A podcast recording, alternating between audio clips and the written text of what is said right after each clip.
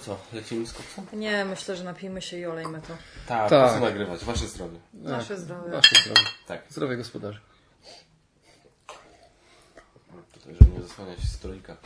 Witajcie, moi- witajcie moi drodzy. Eee, z- witam- Naprawdę zacząłeś, jak ja robiłem... No właśnie, to naprawdę zrobiłeś, jak ja zaczynałem. E, witajcie moi drodzy, e, witam was w kolejnym odcinku Geek Factor Podcast, a w dzisiejszym odcinku mówią dla was Basia? Magot? i Kaczmar. Jest to no, na, raczej na pewno ostatni odcinek podcastu. W ogóle. roku. A dasz radę to jeszcze przed nowym rokiem? Plan jest taki tak, żeby to się zmontowało i wrzuciło, że tak powiem, Się samo, samo, Samo. To się samo się magicznie zmontuje, Cudownie. jak wszystkie inne materiały na kanale. W naszym magicznym domu się samo montuje. Samo się, same W się moim montują. magicznym domku Dokładnie. same montują się materiały. Z Sylwestra będziecie mogli słuchacze widzowie spędzić przy Tak, jakbyście mieli takiego naprawdę smutnego Ale Sylwestra. Ja. I będziecie się chcieli zdołować jeszcze bardziej, to możecie obejrzeć, wysłuchać nasz podcast. To już będzie taki absolutna apogeum żalu i dołu. W sensie spotkaliście i chcemy porozmawiać sobie bardzo Jak sprytnie uciął temat. To Tak, wolę tak, wolę tak. E, chciałem tutaj się spotkać, tak trochę luźno porozmawiać o, o czym? O minionym roku 2018. E, co się wydarzyło, co się nie wydarzyło. E, duże wydarzenie ostatnich dni. E, Frank, Ke- Kevin Spacey wypuścił filmik na YouTube, widziałeś? Nie, on Wystarczy, jeszcze... że ja widziałam. Jemu jeszcze wolno takie creepy, cokolwiek... Ale to, to jest tak dziwna akcja po prostu, bo on z czapy po prostu na swój prywatny profil na Facebooku, YouTubie i Twitterze Aha. wrzucił film, w którym mówi, jakby będąc w roli. Zabierz Frank- tę rękę, bo mnie zasłaniasz. Przepraszam, będąc w roli Franka Underwooda z y, House of Cards, Mhm. E, opowiadał jakby, odnosząc się niby do wydarzeń z serialu, ale tak naprawdę ewidentnie komentował rzeczywistość, nie? I mówił, że co pewnie czekaliście, aż się pojawię i przyznam się do wszystkiego, i że to wszystko będzie prawda, i że zasługuję na to, co dostałem. I myśli, fajnie by było, gdyby to było takie proste, ale ty i ja dobrze wiecie, wiemy, że to nigdy nie jest takie proste, ani w polityce, ani w życiu, nie? I ty tak oglądasz, tak, o co mu chodzi? No jest to niepokojące mocno. Tak. Jeszcze tak. ten głos taki. Zanim, zanim skomentuję, to przypomnijmy, że Tak. ten przekaz jest 16+. Plus. Ta, o chuj mu chodzi, no. no. tak. Nie, nie, widzia, nie widziałem, nie, nie śpieszno mi. Nie. Wystarczy mi twoja relacja. jest, jest bardzo dziwne, zwłaszcza, że w tym samym momencie, czego ja nie wiedziałem, jak oglądałem film, to zobaczyłem później w tym samym momencie e, wpłynęły jakieś oficjalne oskarżenia, tam ktoś faktycznie wszczął postępowanie w sprawie molestowania seksualnego. Nic z tych rzeczy, które były publicznie podane wcześniej, czyli coś zupełnie nowego, jakieś, znaczy nowego, tak, nowego dla, e, dla publiki. Więc e, no, no, to jest bardzo, bardzo dziwna, bardzo dziwna akcja. Fascynujące. Tak. Dobrze, to 2018, jak oceniacie? Fajnie. Ciężkie, ale dobre. No, dobra, to dziękujemy za uwagę. Tyle. Nie, bo generalnie nie chciałem... Wiemy, że śpieszno wam już na tego Sylwestra, żeby nie przedłużać. Było super, było fajnie, było interesująco. E, Dziękujemy.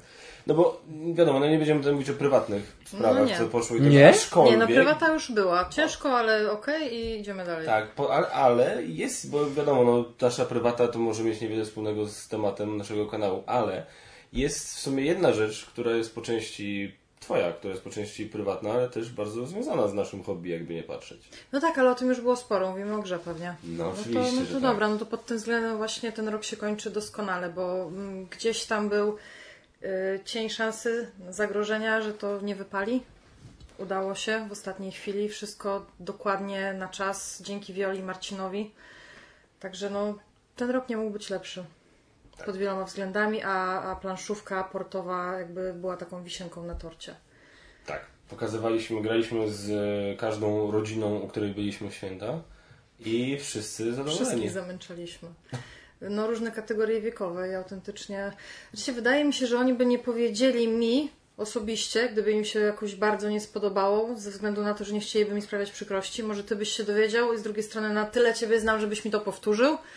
Więc czekam na jakiś feedback jeszcze. Basiu, jaka cudowna gra! Gówno! No tak to, tak to bywa, no, często nie ma się, może nie, nie kwestia jaj, tylko no nie chce się gdzieś tam sprawiać przykrości, ale ja wiem, że można dużo by powiedzieć o grze, może ktoś stwierdzić, że jest powtarzalna jakaś mechanika, tak? Że coś tam przypomina, mogłaby być gdzieś tam w jakichś elementach lepsza, gdzieś coś można by zmienić. Oczywiście, że można by, natomiast na pewno nie usłyszę jednego, że ona jest zła. I to jest jakby, to jest pewne i to już mnie cieszy. Ale ja tu teraz zapytam jako laik, bo nie mam aż takiej wiedzy na temat y, gier, żeby móc tu się wypowiedzieć, ale wydaje mi się, tak z mojej perspektywy, przynajmniej, że tematyka również je, nie jest jakaś, jakoś mocno wyeksploatowana, czyli port, zarządzanie tam tym, co No tam się dzieje, jakieś Zostawiamy sobie pole, bo będzie, będzie dodatek. działanie. Rozszerzenie, jakiś sequel, cokolwiek, yy, zajawkę w grze przedstawiamy i temat absolutnie nie jest wyczerpany, bo tam mógł być, mógł być miliard rzeczy przedstawione. Myśmy się skupili na jednym aspekcie, na przeładunkach. Aha. Gra ma przede wszystkim edukować, więc nie możemy wszystkiego naraz dać, bo byłoby tego za dużo. Więc na Ja razie dorzucił- się skupiamy na podstawowych rzeczach. Okej. Ja bym dorzucił taki, tak jak um, XCOM ewolucja bardzo mocno zwiększał trudność XCOMa, to ja bym dorzucił dodatek związki zawodowe. No, tuż Nie? to, a, To byłoby- a mamy. Poziom trudności tak gdzieś pod, od 200%. Nie można sobie strajkować, można głodówki No jest, robić. to jest to Fajne by pomysł, było. Tak. Moim zdaniem tak. Zajebiste. Nie, ale chodzi mi o to, że nie słyszałem ja osobiście, ja, y, tępy laik Magot, do tej pory o grach planszowych osadzonych w realiach portów. Ale portów w ogóle, nie tylko portu Gdańsk oczywiście. Nie, nie, portów w ogóle. No, to jest, no, Ale no, mówię o nowoczesnych portach, tak? Nie chodzi mi o jakieś tam pirackie, korsarskie... Właśnie, bo, bo tego jest dosyć y, sporo, nie? Tematyki eks- morskiej. Eksploracyjne sprawy, Mhm. tak? Gdzieś tam w materiale filmowym właśnie poszło niefortunnie mm, jakiś taki misunderstanding z ich strony był, że o tematyce morskiej jest gier sporo, natomiast o tematyce portowej nie wiem czemu nikt się nie połasił, czy może ktoś tam nie dostał zgody, nie było chęci współpracy, cokolwiek. No jest ta jedna planszówka, którą ja kojarzę i tak jak sobie patrzałam w internecie robiąc jakieś tam poszukiwanie, rozmawiając, no to jest ta jedna, tak, o francuskim porcie. Natomiast więcej gier nie znalazłam, które by stricte o realnie istniejącym porcie traktowały. No bo mogą być jakieś zmyślone, tak? Tak, znaczy, Ale jest to, jest to jedyna taka i, i, i pierwsza nasza Polska, która faktycznie o jakimś is- istniejącym, że tak powiem, tworze tak traktuje. ale to jest jakby o tym francuskim porcie, to jest wiesz, jest kwestia tego typu, że to jest bardzo znana. Nie, znaczy, no, nie, nie, oczywiście, nie że bardzo tak. znana planszówka, ale A, dosyć. przepraszam, czy tu jest jakiś problem, żeby padł tytuł? Nie, Le Havre. Le Havre. Le Havre, Uwe Rosenberga, czyli taki, y, jakbyś sobie wpisał, nie wiem, najlepsze eurosuchary y, w historii, to Le Havre byłby, podejrzewam, gdzieś... Gdzieś byłby w czołówce pewnie, górze. tak. Tylko, że ona jakby rozwala, w cudzysłowie, rozwala mnogością tych elementów, tak jak Uwe Rosenberg robi, tak? No ma milion y, towarów, drewienek, y, po prostu wszystkiego tych znaczników. No i to, to nie Mhm. dla wszystkich taka gra wtedy jest, wiadomo, ale on już tak, tak lubi, tak Okej. ma. No nie, faktycznie o tamtej grze nie słyszałem. No dzisiaj, przed, przed tym jak zaczęliśmy nagrywać ten podcast, rozmawialiśmy chwilę z Basią o tej grze i Basia powiedziała, że to gra jest taka, która może nie do końca mi przypasuje, ale tutaj jest odrobina takiej mojej prywaty, która wpływa na to, że jestem tej gry ciekaw, ponieważ y, przez kilka lat w pracy pracowałem przy projekcie dla klienta, który jest dużą firmą transportową, morską O, e, zajmującą się transportem kontenerowym I, i, i też chociażby z takiego względu, ja już tam dawno w tym projekcie nie jestem, a chociażby z takiego względu jestem ciekaw, jak gra planszowa gdzieś gryzie temat właśnie statków, załadunku, przeładunku, rozładunku i tak dalej. Także No to- chociażby pod tym względem jestem ciekaw. to tej ciekawości to raczej nie zaspokoi, bo to raczej w aspekcie traktowany jest przeładunek, no pojawiają się zlecenia, tak, jest jakiś tam przeładunek, załadunek, ale Znaczy, Nie- ja nie oczekuję, nie, ja po prostu jestem tej gry nie ciekaw. nawiązuje tak mocno do tego, co mówisz, więc nie wiem, Aha. no musimy zagrać. Ja no, nie, ja nie oczekuję, ja nie oczekuję, że ona będzie wyczerpująco podchodzić do tematu. Ja po prostu jestem ciekaw, jak ta gra, jako pierwsza, z którą ja mam do czynienia w jakiś tam sposób, d- yy, biorąca się za ten temat, jak ona ten temat tam gryzie, więc ja jestem, ja jestem ciekaw. Zagramy. Zagramy. No ja, ja tylko chciałem jeszcze taką jedną uwagę wstępną dać, że warunki dzisiaj mamy takie, jakie mamy. Jesteśmy u nas w domu. Dzieci w Świąteczne, pokoju, straszne. Dzieci, dzieci, dzieci w pokoju obok, Jakoś duszno to w ogóle się zrobiło. mogą, dzieci mogą w każdej chwili się pojawić, więc tak tylko chciałem przyjść. Albo Dzieci mogą w każdej chwili się powiedzieć. To trochę tak brzmi, jakby Basia była w ciąży. Tak, No tak, wiecie, pod w każdej taki chwili, wielki. w każdej chwili mogą się dzieci pojawić, nie? Um, A mi się robi coraz bardziej duszno, więc wszystko się Oj, zgadza. oj. o Jezu. Czemu mam te, czemu moje, Dobra, dobra, czemu dobra. mokre skarpetki? O Jezus. Sorry. Rozlałem kole, czy to już... coś tam. Tak, to kola. To kola. Muszę sobie robić notatki, które fragmenty będą do Myślałam, że mocniejszego tego. Nigdy w podcaście nic nie jest do wycięcia. Zapamiętaj to sobie. No, kiedyś musiałem Gambita wyciąć. Całego. tak, był taki kiedyś jeden podcast, że było nas y, trzech, a potem nagle się okazało, że jest nas dwóch. Jakbyście nie zwrócili uwagi, kadr był taki Tak. cias, ciasny, nagle zrobiony sztucznie po prostu. Nie, więc tak, y, gra Port To ja Gdańsk... powinnam się zbliżyć, bo tak jestem do wycięcia akurat. Nie, nie. Znaczy E. ja jestem wycinany już poniekąd, ponieważ Paweł trochę... Ja jestem tak trochę... No, Leżysz. Trochę zachodzi na mnie, plus jeszcze jak on składa tak te ręce, to na wysokości mojej głowy są jego dłonie. Więc będę tak śmiesznie Ja wyglądał. zachęcam ludzi, żeby słuchali, a nie oglądali, dlatego. Chociaż może to jest jakaś poprawa, że może moja uroda troszeczkę na tym zyska, że będę miał. Że jej nie będzie?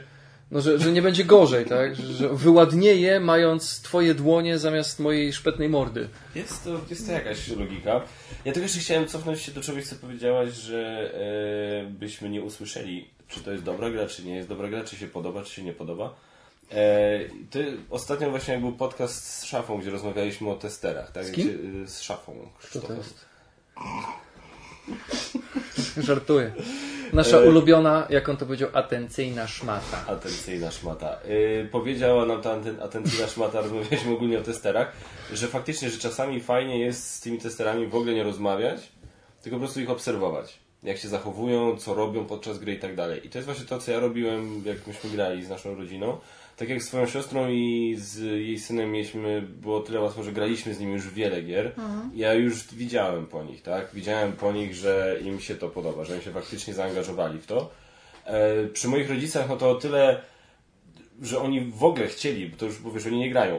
Więc Twoja mama mnie pozytywnie zaskoczyła. Nie miałem ona do czego totalnie, porównać, ona ale- nie była do końca obecna przy tej rozgrywce, bo milion rzeczy ją tam od, jakby nie odciągało od tego, ale no plus za starania jakieś tam zlecenie zrealizowała, punktów nastukała przez tę obsługę statków wycieczkowych. Jakiś tam swój pomysł na to miała mimo wszystko, chociaż nie sprawiało to wrażenia na początku. nie, ja powiem, ja A tata? Tata to Ja dać mu jeszcze chwilę, to by wygrał. no ja, mu ja byłem zaskoczony właśnie moim tatą, bo powiem szczerze, bałem się, że y, nie, że ze względu na cokolwiek innego, jak tylko ze względu na brak doświadczenia z nowoczesnymi grami planszowymi. No nie grał. Bałem nie się, grał, że może być problem z, powiem, z jakby wczuciem się, złapaniem tego, a zasady złapał bardzo szybko. Tak, to prawda. Więc mówię, Chciałeś być delikatny i tak Nie Nie, nie, nie, po ja- nie, chcę zasuger- nie chcę zasugerować wiadomo czego, tylko mówię, brak doświadczenia. Nie, nie, nie, nie, ja się nie śmieję tutaj, nie, nie, żaden, żaden podsekс, ja po prostu, e, ponieważ e, sam zacząłem własną prywatną akcję bycia aten, atencyjną facebookową szmatą e, i ja z moją mamą grałem teraz w święta w Pan tu nie stał. I odno, u mojej mamy było odwrotnie, tak, bo moja mama jako osoba, która właśnie nie miała nigdy do czynienia z nowoczesnymi grami planszowymi, e, jej było ciężko skumać zasady, ponieważ wczuła się w klimat. Ona się, ona się wczuła w klimat, ten perelowski, e, tego stania w kolejki, bo tak, o, takie sklepy były, o, to pamiętam, jak były takie kraty w drzwiach sklepowych, nie? To naprawdę była dla niej podróż sentymentalna. Tam wyciągam jakiś cukier, o, taki to był cukier, nie? Tam, o, taki magnetofon to mieliśmy kiedyś szpulowy. No, no. Więc ona się bardzo wczuła w klimat, ale to wczucie się w klimat sprawiło, że ona troszeczkę gorzej łapała zasady, ponieważ ona chciała zrobić, móc zrobić wszystko. Okej. Czyli chciała trochę, żeby no. ta gra um, dawała jej taką swobodę, jak prawdziwe życie, że ona stanie w kolejce, że ona się w tę kolejkę gdzieś tam przeciśnie, że no skoro już jest w kolejce, to sobie kupi, skoro kupi, to może zaraz kupić coś jeszcze innego, bo to komuś odda, jakieś takie rzeczy, czyli oczekiwała, oczekiwała większej swobody, więc y, długo nam zajęło, zanim załapała te sztywne ramy gry, które gra oczywiście mieć musi, zasady, ale klimat poczuła bardzo dobrze. Nie i tak stoi, patrzy, tam się te przewagi stwierdza, znaczy y, analizuje się te przewagi, tak patrzy i z, taką, z takim autentycznym y, rozczarowaniem w oczach tak siedzi, tak no to nic sobie nie kupię. Jak ja ją rozumiem. Nie, tak, no to, To też takie kobiece jest. no to dosyć. nic sobie nie kupię, nie? Ja tak wrzucam, pan tu nie stał, albo tego gościa tam takiego za trzy. O ty świnio! Bo się biliśmy o papier toaletowy. No, No kurwa, no papier toaletowy, nie? No, no dobro I to ten po prostu szary, nie? pierwszej potrzeby. No jakby nie No było. raczej. Robiący z dupy krwawą masę papier toaletowy, ale jednak. Ale jednak był, nie? No, pralka Frań, a meblościanka to już w ogóle, nie? Jak wygrałem o meblościankę, to była gotowa pieprznąć po prostu tymi kartami. No nie, no teraz to już jak meblościanki nie wyhaczyła, to już nie ma życia, no. Czy ty na tym zdjęciu właśnie nie wrzuciłeś, bo tam był, były dwa sklepy, tak? Bo dwie osoby, to chyba dwa sklepy są wyłożone. Yy, zawsze mylę. są dwa. Nie, przepraszam, nie, dobrze. Yy, Na dwie osoby są dwa sklepy, tak. I, i, i, I do jednego, z, i do jednego z nich były tam chyba dwie karty, a do jednego był trrr, taka cała taki To ciągle- i było I coś... tam było chyba się jakieś kurde... Meblościanka. to Była albo, albo meblościanka, Albo albo... papier to, to. Nie, nie, nie. Wiesz co, to było y, Na najwyżej... pewno nie śniegowce, bo śniegowce jakoś Nie, ogóle jeśli nie dobrze kojarzę, pamiętam, tak. najwyżej punktowana jest pralka, taka frania, nie? Tak. Y, I właśnie meblościanka, to jest za 8. Wydaje mi się, że do któregoś z tych się No. ustawialiśmy, bo to łakomy kąsek był. Ale ja, ja też bardzo się, znaczy ja się w ogóle cieszyłem, że, że, że, że, że z- moją szanowną rodzicielką mogliśmy sobie pograć, ale ja też bardzo chętnie, y, to był dla mnie fajny pretekst, żeby do tej gry wrócić. Bo to jednak podróż jest taki, taki ładunek sentymentalny, może nie tyle historyczny, bo ja te czasy ledwo pamiętam, aczkolwiek tam na, na rewersach kart jest rysunek Wiesz, kartek znalazłam na kartki żywność. Na mięso i na buty. Mam tutaj w, w tym. Bez Jak kitu, robiłam nie? porządki ostatnio. I moja tak. mama tak patrzy na tę kartę. O, topa. Moja, ma- moja mama jest kulturalną osobą, ale patrzy na tę kartę jak, o, to kurwa, pamiętam te kartki, to gówno takie. Nie, nie, o, Okej, mamie się gra podobała, tak.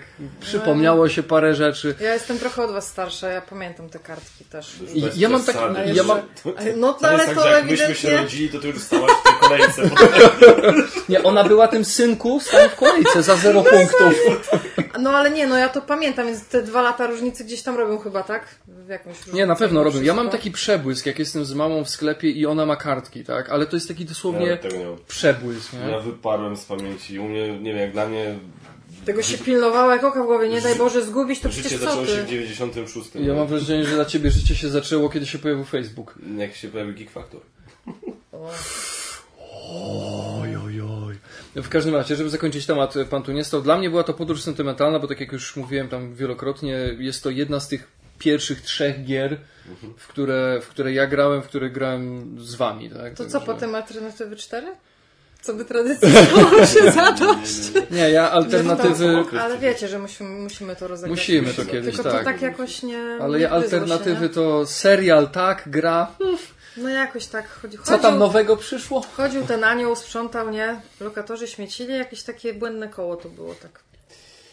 Coś nam nie Eee, pykło. No, ale odbiegliśmy od tematu. Nie, no tak, Trochę. czemu nie, czemu? Właśnie o to chodzi, żebyśmy po, podsumowali tutaj, jakie mieliśmy fajne doświadczenia, przeżycia i, i w ogóle, no, dużo, dużo ciekawych rzeczy się wydarzyło. Wiadomo, omówić tego wszystkiego nie da rady. Jakbyśmy teraz mieli porozmawiać o grach, o filmach, o serialach, które nam się podobały, to też nie będziemy mówić jakoś super konkretnie, bo będą topki, tak? Będzie No top tak, 10 nie ma- gier, będzie top seriali, top filmów oczywiście. Em, Znaczy ja jeśli, bo ja tak sobie pomyślałem parę takich wydarzeń w roku, Tak, jeśli, chodzi, tak. jeśli chodzi o mnie, jeśli chodzi o planszówki. Pierwsza rzecz, którą, te takie rzeczy, które zapamiętałem, które w jakiś sposób są dla mnie kwintesencją tego roku. Pierwsza rzecz to jest to, jak Nemesis wymiótł na Kickstarterze, tak. kiedy gra się ufundowała w bodajże 6 minut, po godzinie nie było stretch goli z tego pierwszego rzutu Coś pięknego, no. to po prostu to, to rozjechało, a, a tym bardziej, że ja już wtedy wiedziałem, że to jest bardzo dobra gra. E, to, to jest taka pierwsza rzecz. Druga rzecz to jest e, mm, ten smród z e, Games Factory. Tak. I- Boże, uchowaj. ten, ten, ten jeden fakt, ten, ta, ta jedna rzecz, czyli to, jak zostali zdemaskowani na, na, na tym kłamstwie, tak? To był dla mnie duży szok, ponieważ nie sądziłem, że w dobie internetu, w dobie e, dociekliwości ludzi, e, ktoś uznał, no, wykazał się na tyle małą wyobraźnią, Że w białych uznał, rękawiczkach wyjdzie z tak, tego, że nie? to, że to przejdzie, że nikt naprawdę, że nie znajdzie się choćby ta jedna dociekliwa osoba, która to sprawdzi. Zresztą tu na ten temat nie będę się rozwodził, no bo mieliśmy, osoby. e, mieliśmy cały osobny podcast na to. Em, kolejna Ale to ciągle rzecz. szokuje mimo wszystko, tak przepraszam, ale... Proszę? Mówię, że to ciągle szokuje, niezależnie Tak, od tego, ile tak, byście no. o tym gadali. Ja osobiście ciągle, jak sobie to przypomnę, sobie myślałem, ja pierniczę. No, Ale, ale ja też o tym ostatnio myślałem, y, właśnie jak myślałem sobie o dzisiejszym nagraniu, myślałem właśnie o tym wydarzeniu, ale ja pomyślałem o tym w kontekście takim, że nie odbiło się to jednak echem na polskim crowdfund- crowdfundingu. Moim, znaczy, może się odbiło jakimś echem, ale to było minimalne, bo potem wyszło parę rzeczy. Odyseja. Ryzykowny projekt, bo okej, może znane nazwisko twórcy, ale gra zupełnie, wiesz, która, wiesz, tak na sucho jakby ją opisać, wygląda jak takie po prostu lekkie, lekko upgrade'owane memory. E, z okej, ładnymi ilustracjami, ale to by było na tyle. Bardzo ładnie się ufundowała. Ale, no. Pola zieleni od Czachy Games. Czacha Games, która po Games Factory zaliczyła moim zdaniem naj, największą PR-ową wpadkę, jak tam się wykłócała o błędy w instrukcji. Wykłócali się z fanami na Facebooku o błędy w instrukcji fanów Kaledonii Postęp. No bardzo potem srogo, srogo za to przepraszali, bo to PR-owo zrobili, fatalnie przeprowadzili. Też chwilę po tej akcji wystartowali z kampanią e, Pól Zieleni. Gry, która jest praktycznie kopią gry, która się w Polsce nie przyjęła. E, pośród gwiazd właśnie są takie przerobione po prostu pośród gwiazd tak de facto. Też się ufundowało. Też tam może nie zrobiło jakiegoś szału, ale ładnie się ufundowało. Polskie wydawnictwo tylko okej, dobra, no to już jest jakby na Kickstarterze, tak? Ale polskie polski wydawca, czyli Awaken Realms, wyskoczył teraz z Tainted Grail, który jest chyba jeszcze większym kiciorem niż e, Nemesis. No wiem, no to już dużo, może kiedyś. Nie wiem, to zależy, to zależy do kiedy będzie trwał ci Pledge Manager. Jest za Ja dolara chcę, mam wsparte. chorą córkę. Słuchajcie, dam numer konta. 1% podatku. Zrzuta. Ja ciągle czekam na Fireball Island. W końcu dostałam maila, że ten kurier jedzie do mnie. Dałam adres do pracy, gdzie jestem zawsze. Teraz mam akurat urlop. To raptem tam trzy dni. No ale podejrzewam, że ta gra tam leży i na mnie czeka. Takie, takie zacne pudło. Więc jest straszny smród pozostał po tym. Smród, którym poniekąd trochę opadł, ale jeszcze się ciągnąć moim zdaniem za nimi będzie. Ale właśnie, mam wrażenie, na że za nimi. A dokładnie, za nimi stricte. Za, polski crowdfunding tego moim zdaniem Całe jakoś nie szczęście. No, Całe szczęście. to, to tylko świadczy o tym, że polscy bakerzy, że tak powiem, są wyrozumiali, wybaczają i, i mają Znaczy, jakby oddzielają nie, nie może też, oddzielają, nie skreślają od razu jakiejś jednej wpadki, no bardzo rozsądnie podchodzą do tematu. No jeśli już jesteśmy przy crowdfundingu, to kolejna rzecz, która jakoś tak zapadła mi w pamięć, to jest... e, Tylko ja mam słabą pamięć, szczególnie do chronologii, mam nadzieję, że nic nie, nie pomyliłem, ale Łuki to rozjebał system w tym roku, nie? W styczniu. Z. Valhalla. Tak, no tak, najpierw na Od swojej tego autorskiej y, platformie. No właśnie, bo tak nie pamiętałem dokładnie, bo to styczeń, nie? Tak, tak. Nie, nie wiedziałem, czy czegoś tu nie pomyliłem. No a potem wszedł na Kickstartera i tam też swoje zrobił, tak? Więc to... y, W do- ogóle sukces zagram w to jako platformę. Tak, tak, tak. No, myślę, że było trochę sceptyków, ale to się, Pięknie się to udało. się sprawdziło. Tak, to dało radę. Łuki gdzieś tam swoją obecność zaznaczył na tutaj krajo, polskim krajobrazie planszówkowym, za- z czego mu szczerze gratulujemy. No, no Boże, no zapracował, tak? No, No, to nie zapracował, wzięło się znikąd, Tak faktycznie chłopak wziął i na to zapracował. E, I jestem ciekawy, co, co dalej. A tak za- zacząłeś, jeszcze wracając, bo zacząłeś to wyliczanie od Nemezisa. Znaczy, Eee. nie, nie, nie, nie pilnuj tutaj Tak, no chronologii, nie, nie, tak, tak, tak, tak, właśnie, no to jest też takie, no, kurde, ja tak liczyłem na to, że ta gra będzie jednak, przyjdzie ten polski egzemplarz w tym roku, bo jak my robimy te nasze top 10 gier, to my zawsze przyjmujemy za rok jakby wydania polskiego, polskiej kopii, tak, polskiego, polskiego wydania. A, a to tutaj jeszcze nie przyszedł, więc jeszcze Nemesis nie będzie na pierwszym miejscu top 10 2018, ale Coś, i, i nie wiem, tę grę tak uwielbiam, że będzie ciężko ją wystłuc, że tak powiem, z podium top, top 10 2019. Już 19. teraz to wiem na tej zasadzie. Nie? Kolejna... Tak, Przepraszam. Nie, tylko chciałbym, to jest tak dla mnie coś świeżego mimo wszystko, że nie. Kolejna rzecz, gdzieś tam może trochę obok, ale nadal no, jest to rzecz też godna wzmianki, jak najbardziej zasłużona, y, zasłużyła na wzmiankę, no to jest kampania e, Cthulhu. Oj, tak. No, Absolutnie. jest w ogóle jakiś totalny mind-blowing mindfuck. E, No a ostatnia rzecz, która mi się tak wryła pamięć, poza tym, że było dużo dobrych gier, poza tym, że przyszedł Rising Sun, e, ze wszystkimi dodatkami, bo mnie stać, to e, gramy. Bardzo fajne gramy z, z mojej perspektywy jako gracza, ale też i geek faktorowca że fajnie wyszedł nam podcast, yy, spotkanie z ludźmi, poznanie ludzi, yy, kiermasz, zagranie. No, mi się, mi się podobało. Chociaż byłem tylko ten jeden dzień, ale też gramy, zaliczam na duży plus, plus za du- na duży plus. Dodatkowo do tego dla mnie to był. Mm, to był pierwszy raz, kiedy ja w jakimś konwencie brałem taki aktywny udział i, i tak przez, przez tak powiedzmy cały dzień. No bo byliśmy kiedyś na, e, na pionku, no ale to tam tak w zasadzie to tam graliśmy i tak, tak tyle. Ty gdzieś tam latałeś jakieś wywiady, ale tutaj jakoś tak czułem bardziej czynny udział w tym, więc też y, dużym plusem jak dla mnie Fajnie było gramy. To prawda. No, nie, tak powiem szczerze, co... Ej, ktoś nas słuchał na żywo, no? tak, nie to, że tak żeśmy... Nie, był ktoś. Ktoś przyszedł. I były I nie osoby- tylko znajomi. I były osoby, których nikt z nas do tej pory nie znał. Tak, O, były, tak, byli, dokładnie. byli tacy. I nie to, to Najbardziej fajne. wiarygodni. Tak. Nie, Nie, no to ale- było miłe. To było fajne, bo to widać, że ma, tak samo jak mieliśmy, mówię, jak te Geek Factor News na przykład, tak, to w porównaniu do wyświetleń, nie wiem, recenzji czy wideoinstrukcji, to było tam dosyć miernie. Od jakiegoś czasu to są jedne z takich najpopularniejszych filmików u nas, ale przede wszystkim mają taką, Geek Factor News mają taką swoją ewidentną stałą widownię. E, I to, to mi się podoba bardzo, że, że to, jest, to, jest, to jest taki, wiesz, to, obstawiam, że dużo, jeżeli, jeżeli jak już wystartujemy z Patronite, to właśnie dużo naszych patronów właśnie to będą na pewno stali widzowie Geek Factory News. Tutaj tu bym się absolutnie totalnie nie zdziwił.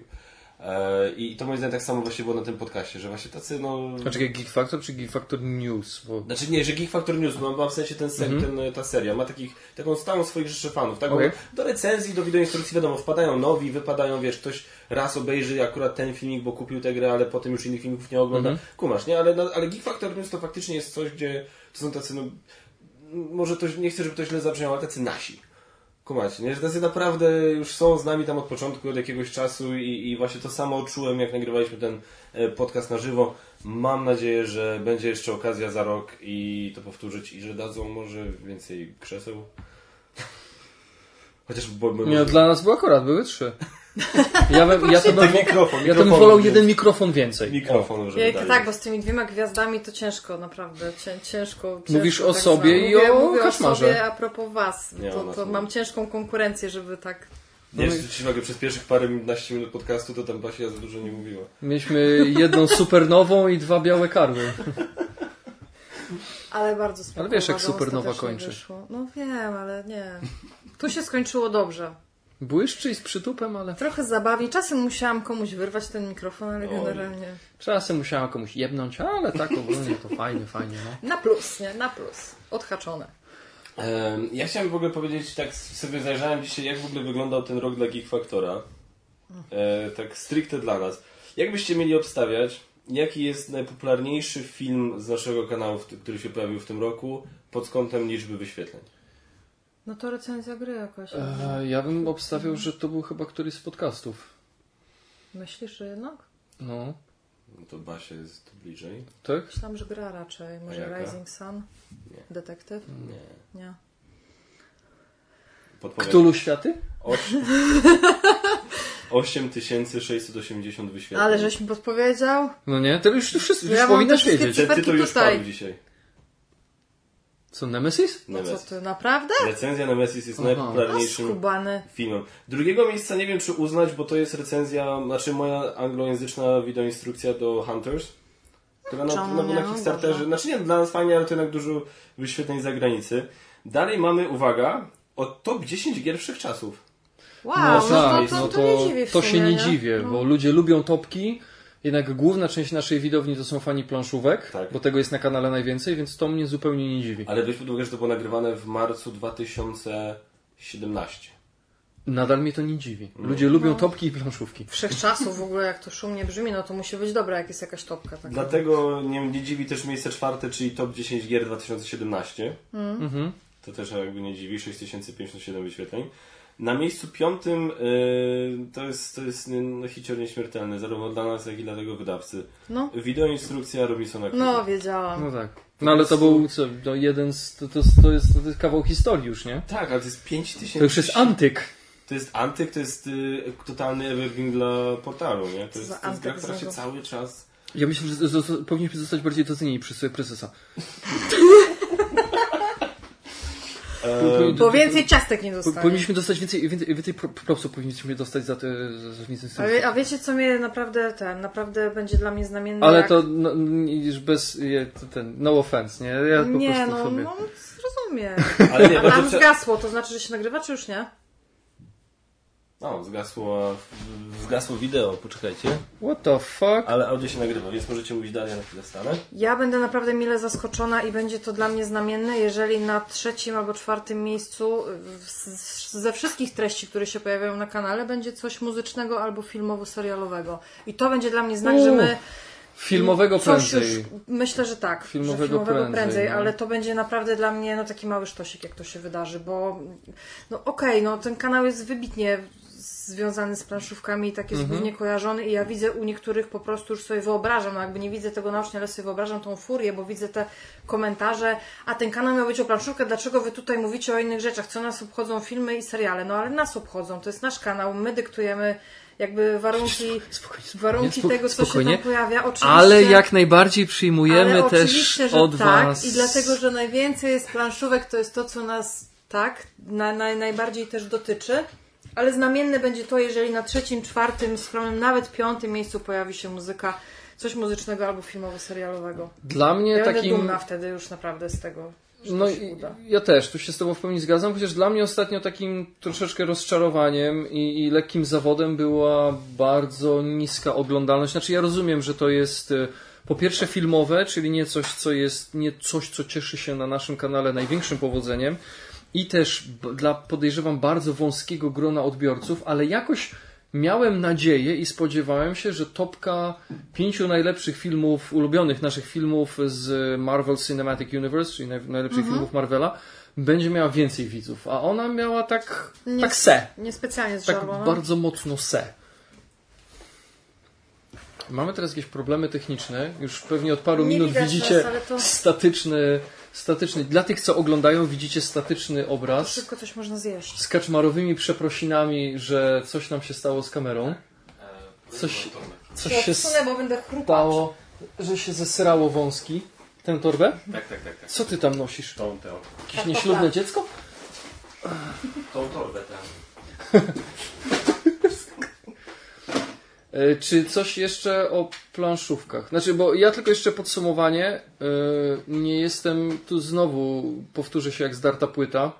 Może już nie powinienem. Ale z mojej perspektywy, jeśli chodzi o gry, które wyszły, mi się ten rok podobał. Naprawdę, tym co graliśmy, co przychodziło, ja jestem bardzo usatysfakcjonowany. Takie tytuły jak em, oczywiście Rising Sun, ale chociażby Koim Gambit. Wybacz, jeśli to zgwałcę, ale y, Coimbre? Tak? Nie wiem. Chociażby to. Y, całkiem fajna, Byście widzieli to. Było zacne. całkiem fajna cywilizacja chociażby, tak? No, no było trochę naprawdę, naprawdę ciekawych gier. Klany Kaledonii To prawda. też zacnie. Ja przepraszam e, wszystkich słuchających, ale muszę to zrobić, żeby sobie synchronizować z powrotem obraz. Jesteśmy? Nie, nie byłam na Tak. Tak. klaszcze dłoń kaczmara o jego tyłek. Chciałbyś. No na pewno moja dłoń o twój tyłek tak Ja klaszcze. nie chcę la la la tego słuchać. Za późno. Za dużo się spotykacie indywidualnie. Ja nie chcę. Och, Pawle. Ach, było co było. E, A że jestem na drugim sezonie Outlandera po dosyć Ciekawych scenach. ciekawych scenach zawiłych, splotach akcji, to ja nie chcę. Splatali się Splatali ja- się oni. Ja jeszcze tylko chciałem wspomnieć o dalej. E, A ten jeszcze tutaj promocji. No. raz, dwa, trzy, cztery, pięć. Weź, nas- Szóste miejsce. W końcu podcast. I podcast, gdzie omawialiśmy aferę, o której też już dzisiaj mówiliśmy. Czyli aferę Games Factory. No to był dosyć nośny temat. No to było- Tak słychać, że chrupiesz. Starałem się jak Drax. God damn it. Starałem się być niewidoczny. E, dalej mamy Hero Realms. E, ciągle w temacie Games Factory. E, potem wideoinstrukcja terraformacji Marsa. Kolejny Evergreen. Kolejny. A wiecie, że mi się za terraformacją trochę tęskniło ostatnio. O, to możemy dzisiaj zagrać. Możemy. W planach było co innego, ale był można Inis, ale się możemy- zastanowić A nad tylko z terraformacją musiałem odświeżyć sobie zasady. Nie, zagrajmy w port. No przecież, O, no ty przecież, sobie- no przecież chcecie zagrać w port. No ja chcę, a ty sobie oddech odśwież najpierw. E, Nemesis wideoinstrukcja na miejscu dziewiątym z najpopularniejszych Mhm. i na miejscu dziesiątym top 10 oczekiwanych gier 2018, czyli znowu topka. E, przepraszam, tak, do tej Ludzie topki lubią. To było Czy ten strasznie kurwa jakoś suche. równo? Nie, to wy jesteście krzywo, okej. Tak, od urodzenia. Tak. Co, nie wiem, tutaj nie widać, że jestem gruby, tak się to schowam. Zasłoń się czymś. To tak. lepiej w ogóle wyłącz obraz. Znaczy nagrywanie. Mówcie, mówcie, bo to tak dziwnie.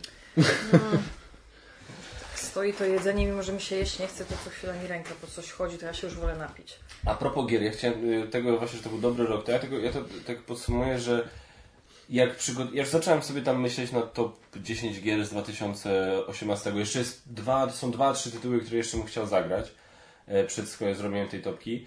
I jest teraz, ja pamiętam, że rok temu jak komponowałem top 10 gier 2017, to tak sprawnie mi poszło.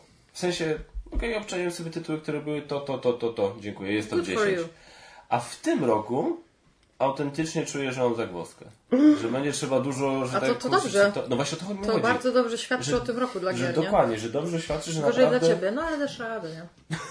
To nie jest takie wyzwanie, No, no to jest straszne, naprawdę. Ja No. nie wiem, jak Znaczy ty cię, ja nie chciałabym być na twoim miejscu, także no... Ja mam nadzieję, że ty, ja mam nadzieję, że ty nie popadniesz znowu w nałogi, kompilując tę On topkę. musiałby najpierw z nich wyjść, żeby w nie wejść z powrotem. O jakich nałogach zależy mowa? A co u ciebie? No, No, to dalej. Ach, tutaj brudy będziesz prała. E, Zawsze. więc tak. No ja chętnie posłucham. Ja wiem.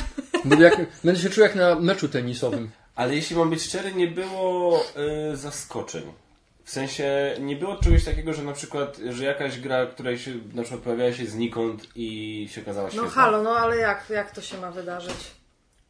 Jak specjalne są spotkania temu poświęcone, że już pół roku przed albo jeszcze dłużej jest robiony hype, no to, to i to mnie zawsze trochę boli, bo ja to doskonale ty już wiesz. Idąc na film staram się wiedzieć minimum. Tak. Nie chcę, żebyś mi mówił, nie chcę widzieć trailerów, ja po prostu chcę mieć taki carte blanche i obejrzeć film i sobie własną opinię wyrobić.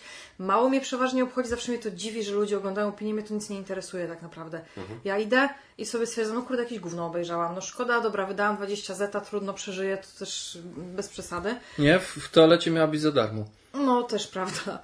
Ale wolę, wolę tak. I tak samo bym chciała z grami, że dostaję grę, ona mi się wizualnie podoba albo nie, otwieram, patrzę jaka jest mechanika grami, kurczę, i, i, i stwierdzam sama sobie, Jezus Maria, jakie to jest fajne, jakie dobre, jak, jak, jak ja sobie odkryłam to coś. A tutaj już nie ma na to miejsca. Ja tak miałam pierwszy raz z Robinsonem, gdzie ja chciałam kupić dla nas jakąś grę, to już tysiąc razy mówiłam, więc tak tylko streszczę. Chciałam kupić fajną grę, ona mi się spodobała z opisu, było wydawało mi się... grę przygodową. Tak, wydawała mi się, pisali, że taka nie jest najłatwiejsza, ale też nie, no bez dramatu. Jest jakiś tam filmik i ja ją kupiłam, nie wiedząc o niej praktycznie nic. I to była bomba i ja tą grę będę kochać po wsze czasy po prostu do grobowej deski zawsze. I z taką, drugi, druga taka sytuacja to była Celestia, gdzie zobaczyłam Grałeś kurde, już, Kaczmar? Może zagramy. Nie, wiesz, co, Szybkie. poszła do moich rodziców. Podobał... No tak. Dobra, y, to ja wychodzę. Nie wierzę. Tak, Nie wierzę. no tak. Nie, nie wierzę. Poszła. Ale nie wierzę. Ale poszła. Ale nie wierzę. Do rodziców albo do pokoju dzieci. Nie, Nie wierzę. Ty, to lepiej dla twojego dobra, żeby było w pokoju Lepiej, dzieci. żeby to tam było. A to nie, wszystko Nie to, chcesz kończyć y, roku w wszystko taki co sposób. opuszczało y, tutaj te... To ja się na pewno nie zgodziłam, to więc Celestia musi być, musi Ty, a zastanawiałeś się kiedyś, jak to jest być martwym? To musi być u dzieci, bo my się w życiu nie zgodziłam. Mam za duży sentyment. To jest druga taka gra właśnie przez to też, że niezbyt przeczytałam o czym jest, spodobały mi się grafiki, sobie stwierdziłam, okej, push your luck, no zobaczymy jak, jak to może być fajne. I, i moje serce skład, skradła od razu przy pierwszej i drugiej rozgrywce, już potem to super. I właśnie to mnie boli, że za dużo się tak, ja wiem, to PR-owo, marketingowo tak musi być, tak? Że się robi, wytwarza to oczekiwanie i się tak ludziom czasami mam wrażenie więcej wmawia niż ta gra jest warta. Przy wielu tytułach tak zauważyłam, że to tak trochę jak z aktorami, że ktoś jest o taki piękny, nie jest wcale piękny, albo ktoś jest tak ta- utalentowany, nie, nie jest. To jest część właśnie robienia tego hypa wokół czegoś albo kogoś, a potem to weryfikujesz i tak ja wolę nie wiedzieć i się zaskoczyć, ale wiem, że to jest niemożliwe z racji tego, że te gry mają jakby zarobić na siebie, albo mają zwrócić koszty swojej produkcji. Ktoś na tym musi wyjść na plus, albo chociaż musi się wyzerować koszt produkcji czegoś. Ja to wszystko rozumiem, ale boli mnie, że już w tym momencie nie ma wielu takich zaskoczeń, bo no nie sposób uniknąć tych wszystkich informacji, które docierają, chociażby przez ciebie. U nas w domu prywatnie.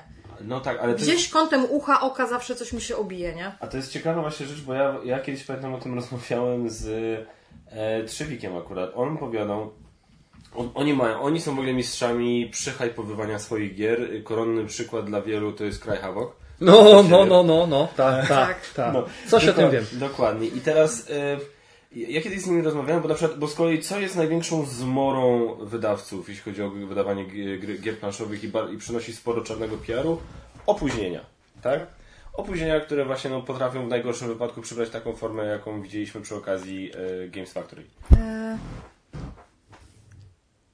Co? to się nagrywa na pewno, bo tu się nic nie rusza.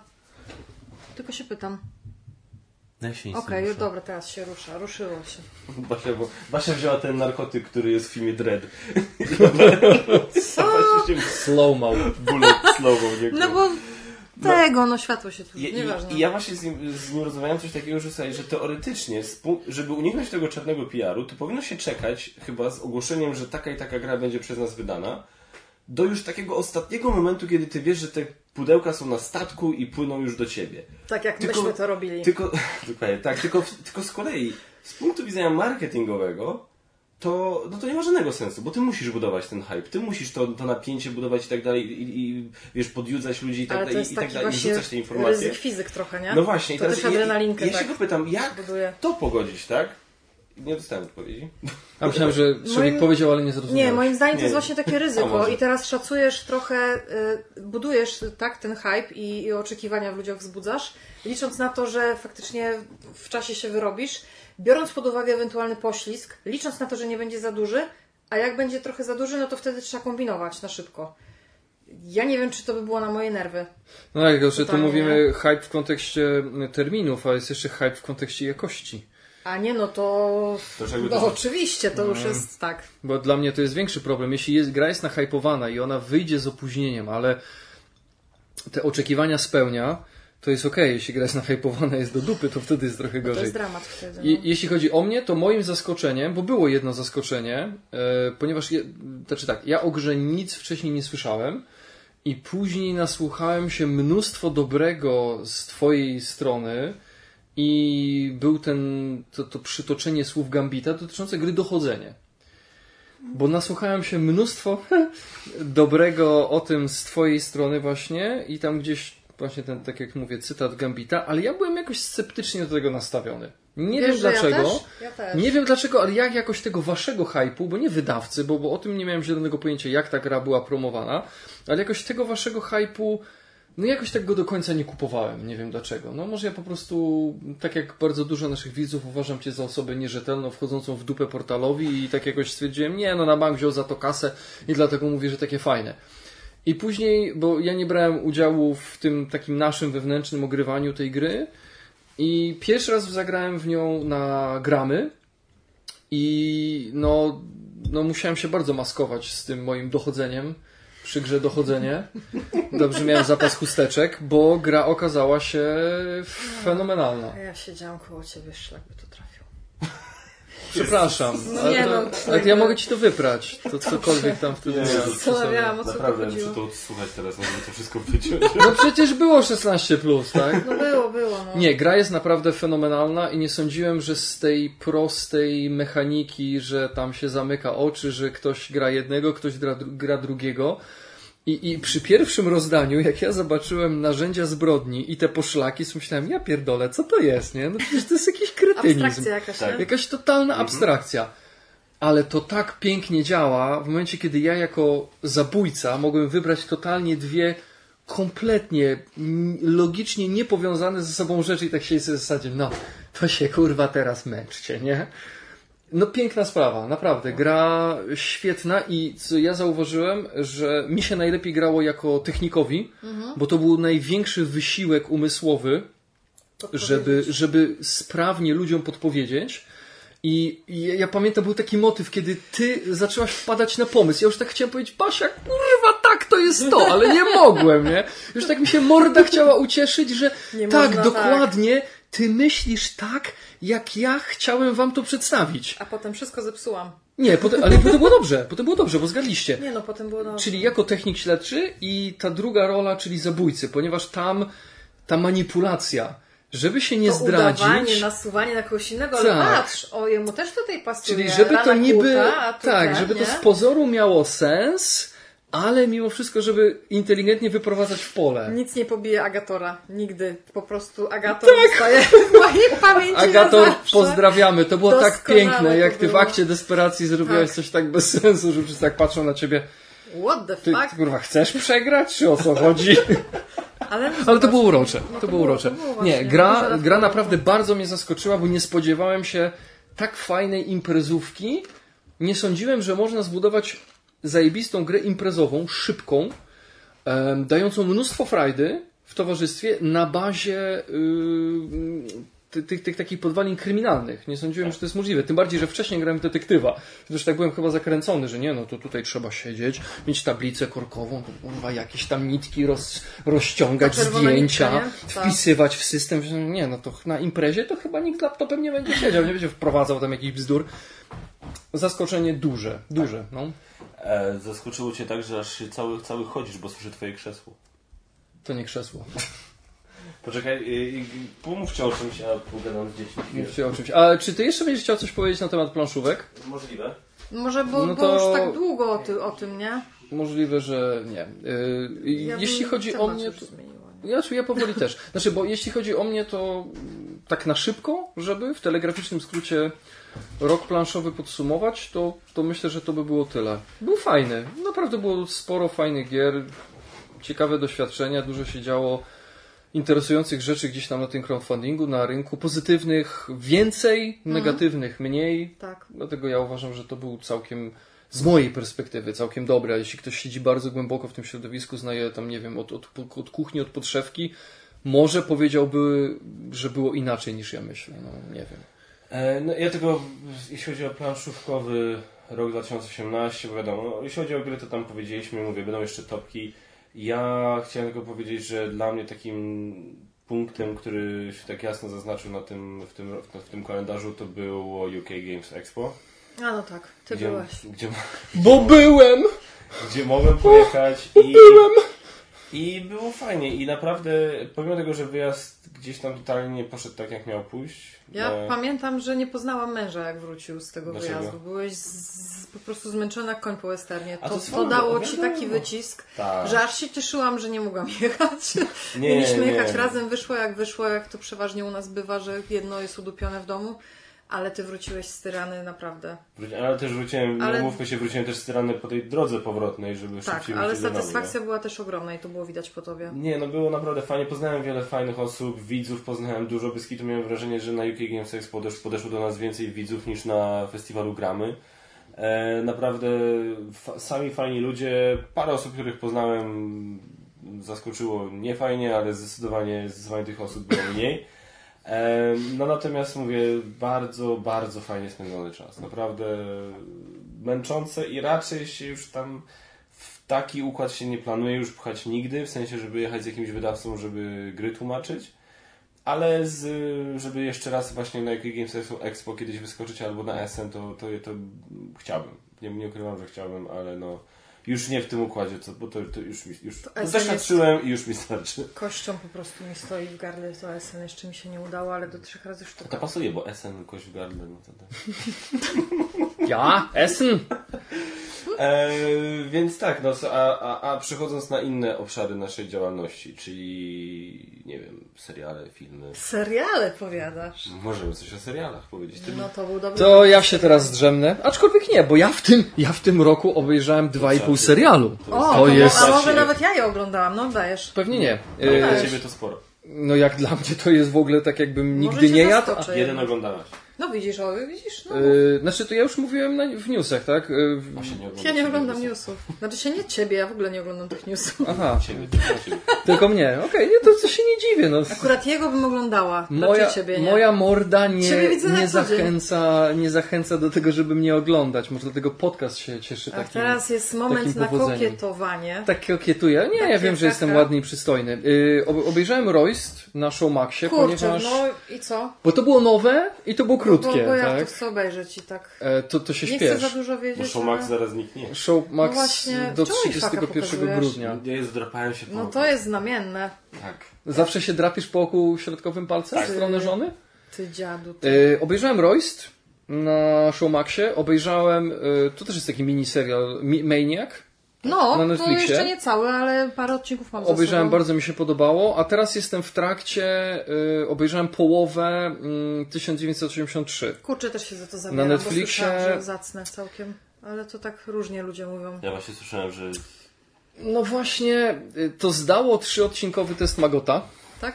tak, e, ale już zauważam, że film ma, znaczy serial, serial ma ciekawy klimat. Ta wizja alternatywnej rzeczywistości, gdzie w Polsce nadal jest komuna, jest partia, jest milicja, jest SB, gdzie, gdzie Polska jest nadal za żelazną kurtyną, ta wizja jest bardzo ciekawa. To jest naprawdę fajna, alternatywna rzeczywistość i wizualnie ten film, ten, ten serial, przepraszam, daje radę. Jest, jest, to wygląda naprawdę fajnie, przekonująco. Nie wiem dlaczego, nie wiem jak to się stało, że największą bolączką tego serialu, przynajmniej dla mnie, jest y, momentami fatalne dialogi. Naprawdę, momentami skrajnie drewniane dialogi, które sprawiają, że nawet tak utalentowani aktorzy jak y, Więckiewicz O, też zajeżdżają drewnem. Jest dużo drewnianego aktorstwa, ale to drewniane aktorstwo zrzucam na karp czasami naprawdę fatalnych dialogów. Siedzisz, jest, jest scena, gdzie główny bohater, grany przez y, Maćka Musiała, idzie z, tam z jakąś dziewczyną na dyskotekę. No jest takie lekko zwolnione tempo, widać, że ludzie czują tę muzykę, że jest taki vibe i ona się do niego odwraca, patrzy. Czujesz to? I nachyla mu się na ucho. Poczuj to. A ja tak siedzę przed ekranem i kurwa, kto tak gada? No ludzie, no. Także jest dużo takich dialogów, gdzie siedzisz sobie myślisz, no Jezus, no ludzie przecież tak nie mówią, no e, aż to kłuje w uszy i to sprawia, że wszystko wyhamowuje i teraz jestem po czwartym odcinku, gdzie też było parę zdarzeń takich trochę na zasadzie, czy ja oglądam filmy Marvela albo DC, że wszystko się dzieje takim ciekawym zbiegiem okoliczności, żeby popchnąć fabułę do przodu. Więc jest problem niestety ze scenariuszem w dużej mierze w obszarze dialogów. Ale obejrzę, obejrzę, bo, bo, bo mimo wszystko gdzieś tam jestem ciekaw, co się wydarzy Poszło? dalej. To nie jest chłam, nie jest fatalny czyli ten warto serial, dać szansę, żeby... ale ma poważne problemy w tej sferze, według mnie przynajmniej. z dialogami to część tego można zwalić pewnie na fakt, że scenariusz napisał chyba Amerykanin albo Anglik Tak, no właśnie. i Ja. one zostały przetłumaczone na To polski. mogło z tego wynikać Mogło faktycznie. być, mogło być, ale nadal dziwi mnie, że takie osobistości jak chociażby Agnieszka Holland czy Kasia Adamik nie, nie wzięły tego scenariusza i stwierdziły, o nie, no to przepisujemy, bo to, to, to, to się ale, nie da, nie? Ale nawet sam aktor, już doświadczony aktor, mówisz Więckiewicz, tak, to już nawet taki aktor, jak widzi swoją kwestię, no to też chyba ma jakieś tam obiekcje na zasadzie, no kurde, Tylko ale pytanie, to czy jest- ma wpływ. No właśnie, to jest inna kwestia, bo on może mieć obiekcję, a może już nie mieć wpływu. Myślę, że on jest taką dosyć osobą mocną, że mógłby mieć faktycznie wpływ na to, bo na zasadzie widzi, widzi co ma wyjść, mówi, nie no, to jest jakieś gówno, no kurde, no, to gdzie? Więc jeżeli tak faktycznie jest, to ja nie wiem, czy to się u mnie przyjmie, no ale to może mój test przejdzie, może nie. Nadal, nadal okej, jest, to, jest to swego rodzaju jakiś tam precedens, że Netflix kręci pierwszy polski serial, tak? Natomiast y, z tych seriali, które widziałem, to z polskich o wiele lepszy Royst. Jest króciutki, jest pięć, trzyma w napięciu, jest genialnie zagrany. Y, Seweryn i Ogrodnik po prostu rozwalają system. Wizualnie jest świetny, jest naprawdę dopracowany w szczegółach, żeby oddać klimat y, tam polski, gdzieś tam, no ja wiem, to jest chyba po stanie wojennym. Tak wygląda. Naprawdę no, świetnie. no. A co do Maniac, rozmawiałem z kolegą ostatnio i, i mówił, że tak obejrzał, ale mu nie podeszło, że trochę za duża abstrakcja jak dla mnie. Ja się po prostu pławiłem Ale w wiesz, tych co mi się strasznie popieprzonych wizjach. podobało, jak on siedział przed tym takim, przed ty- tym całą... Nie wiem, co Spoilery? była- Będę? Ale nie, to chyba, to chyba nie jest, bo to jakby, jakby niczego nie mówi. Była Potencjalne spoilery? Nie. Potencjalne. Ale mów. Mogę? No to już Jest wiedzą. ta jedna scena, gdzie on siedzi, jest osądzony, że zabił tam tak stworka i siedzą z różnych krajów, tam jakby, jakby takie A, ONZ, tak. co, cokolwiek to by było, nie? I on mówi, i on mówi takim, takim głosem, takim akcentem, tak, taki po prostu no on by mógł czytać książkę kucharską albo telefoniczną, ja bym z tego lała. No po prostu tak. gościu jest tam niesamowity w tym. No Johna Hill, no to jest... Wiesz co, ja do niego mam bardzo mieszane uczucia. Różnie z nim mam, generalnie go uwielbiam, ale mam takie momenty, że trochę mam go już za dużo, tak, taki przesyt trochę, jego w nim za dużo, nie wiem jak to wytłumaczyć. Tak, tak, to, mi, to, mi to dużo tłumaczy, że jest jego w nim trochę Mhm. On jest charakterystyczny. Dużo. Bardzo. Ale właśnie w tym serialu Jest on kompletnie genialny. nie jest sobą. Nie? To nie jest No ten jest Hill, taki- którego się zna chociażby z Wilka z Wall Street, czy z Super Samca. On tam tak inny bywa momentami jest, faktycznie, no. jeszcze, jeszcze, jeszcze z nią. Ja ją bardzo też lubię, no też dla mnie jest Emma taka Stone, tak, tak, chyba Emma. Stone, tak. No jest zagrania, zagrany jest świetnie. Mi się bardzo podobał. To taki totalny wykręt, po prostu tak popierdolony serial. To mi tak głupio Ale przyjemnie. zaskoczeniu wtedy powiedzieć przy tym, bo to takie lepsze trochę seriale może niż, nie wiem. No, Bo ja byłam strasznie mile zaskoczona Sabriną. A nie, dużo Ale- osób ale naprawdę, Właśnie, co to jest ta Sabrina? To jest jakiś reboot?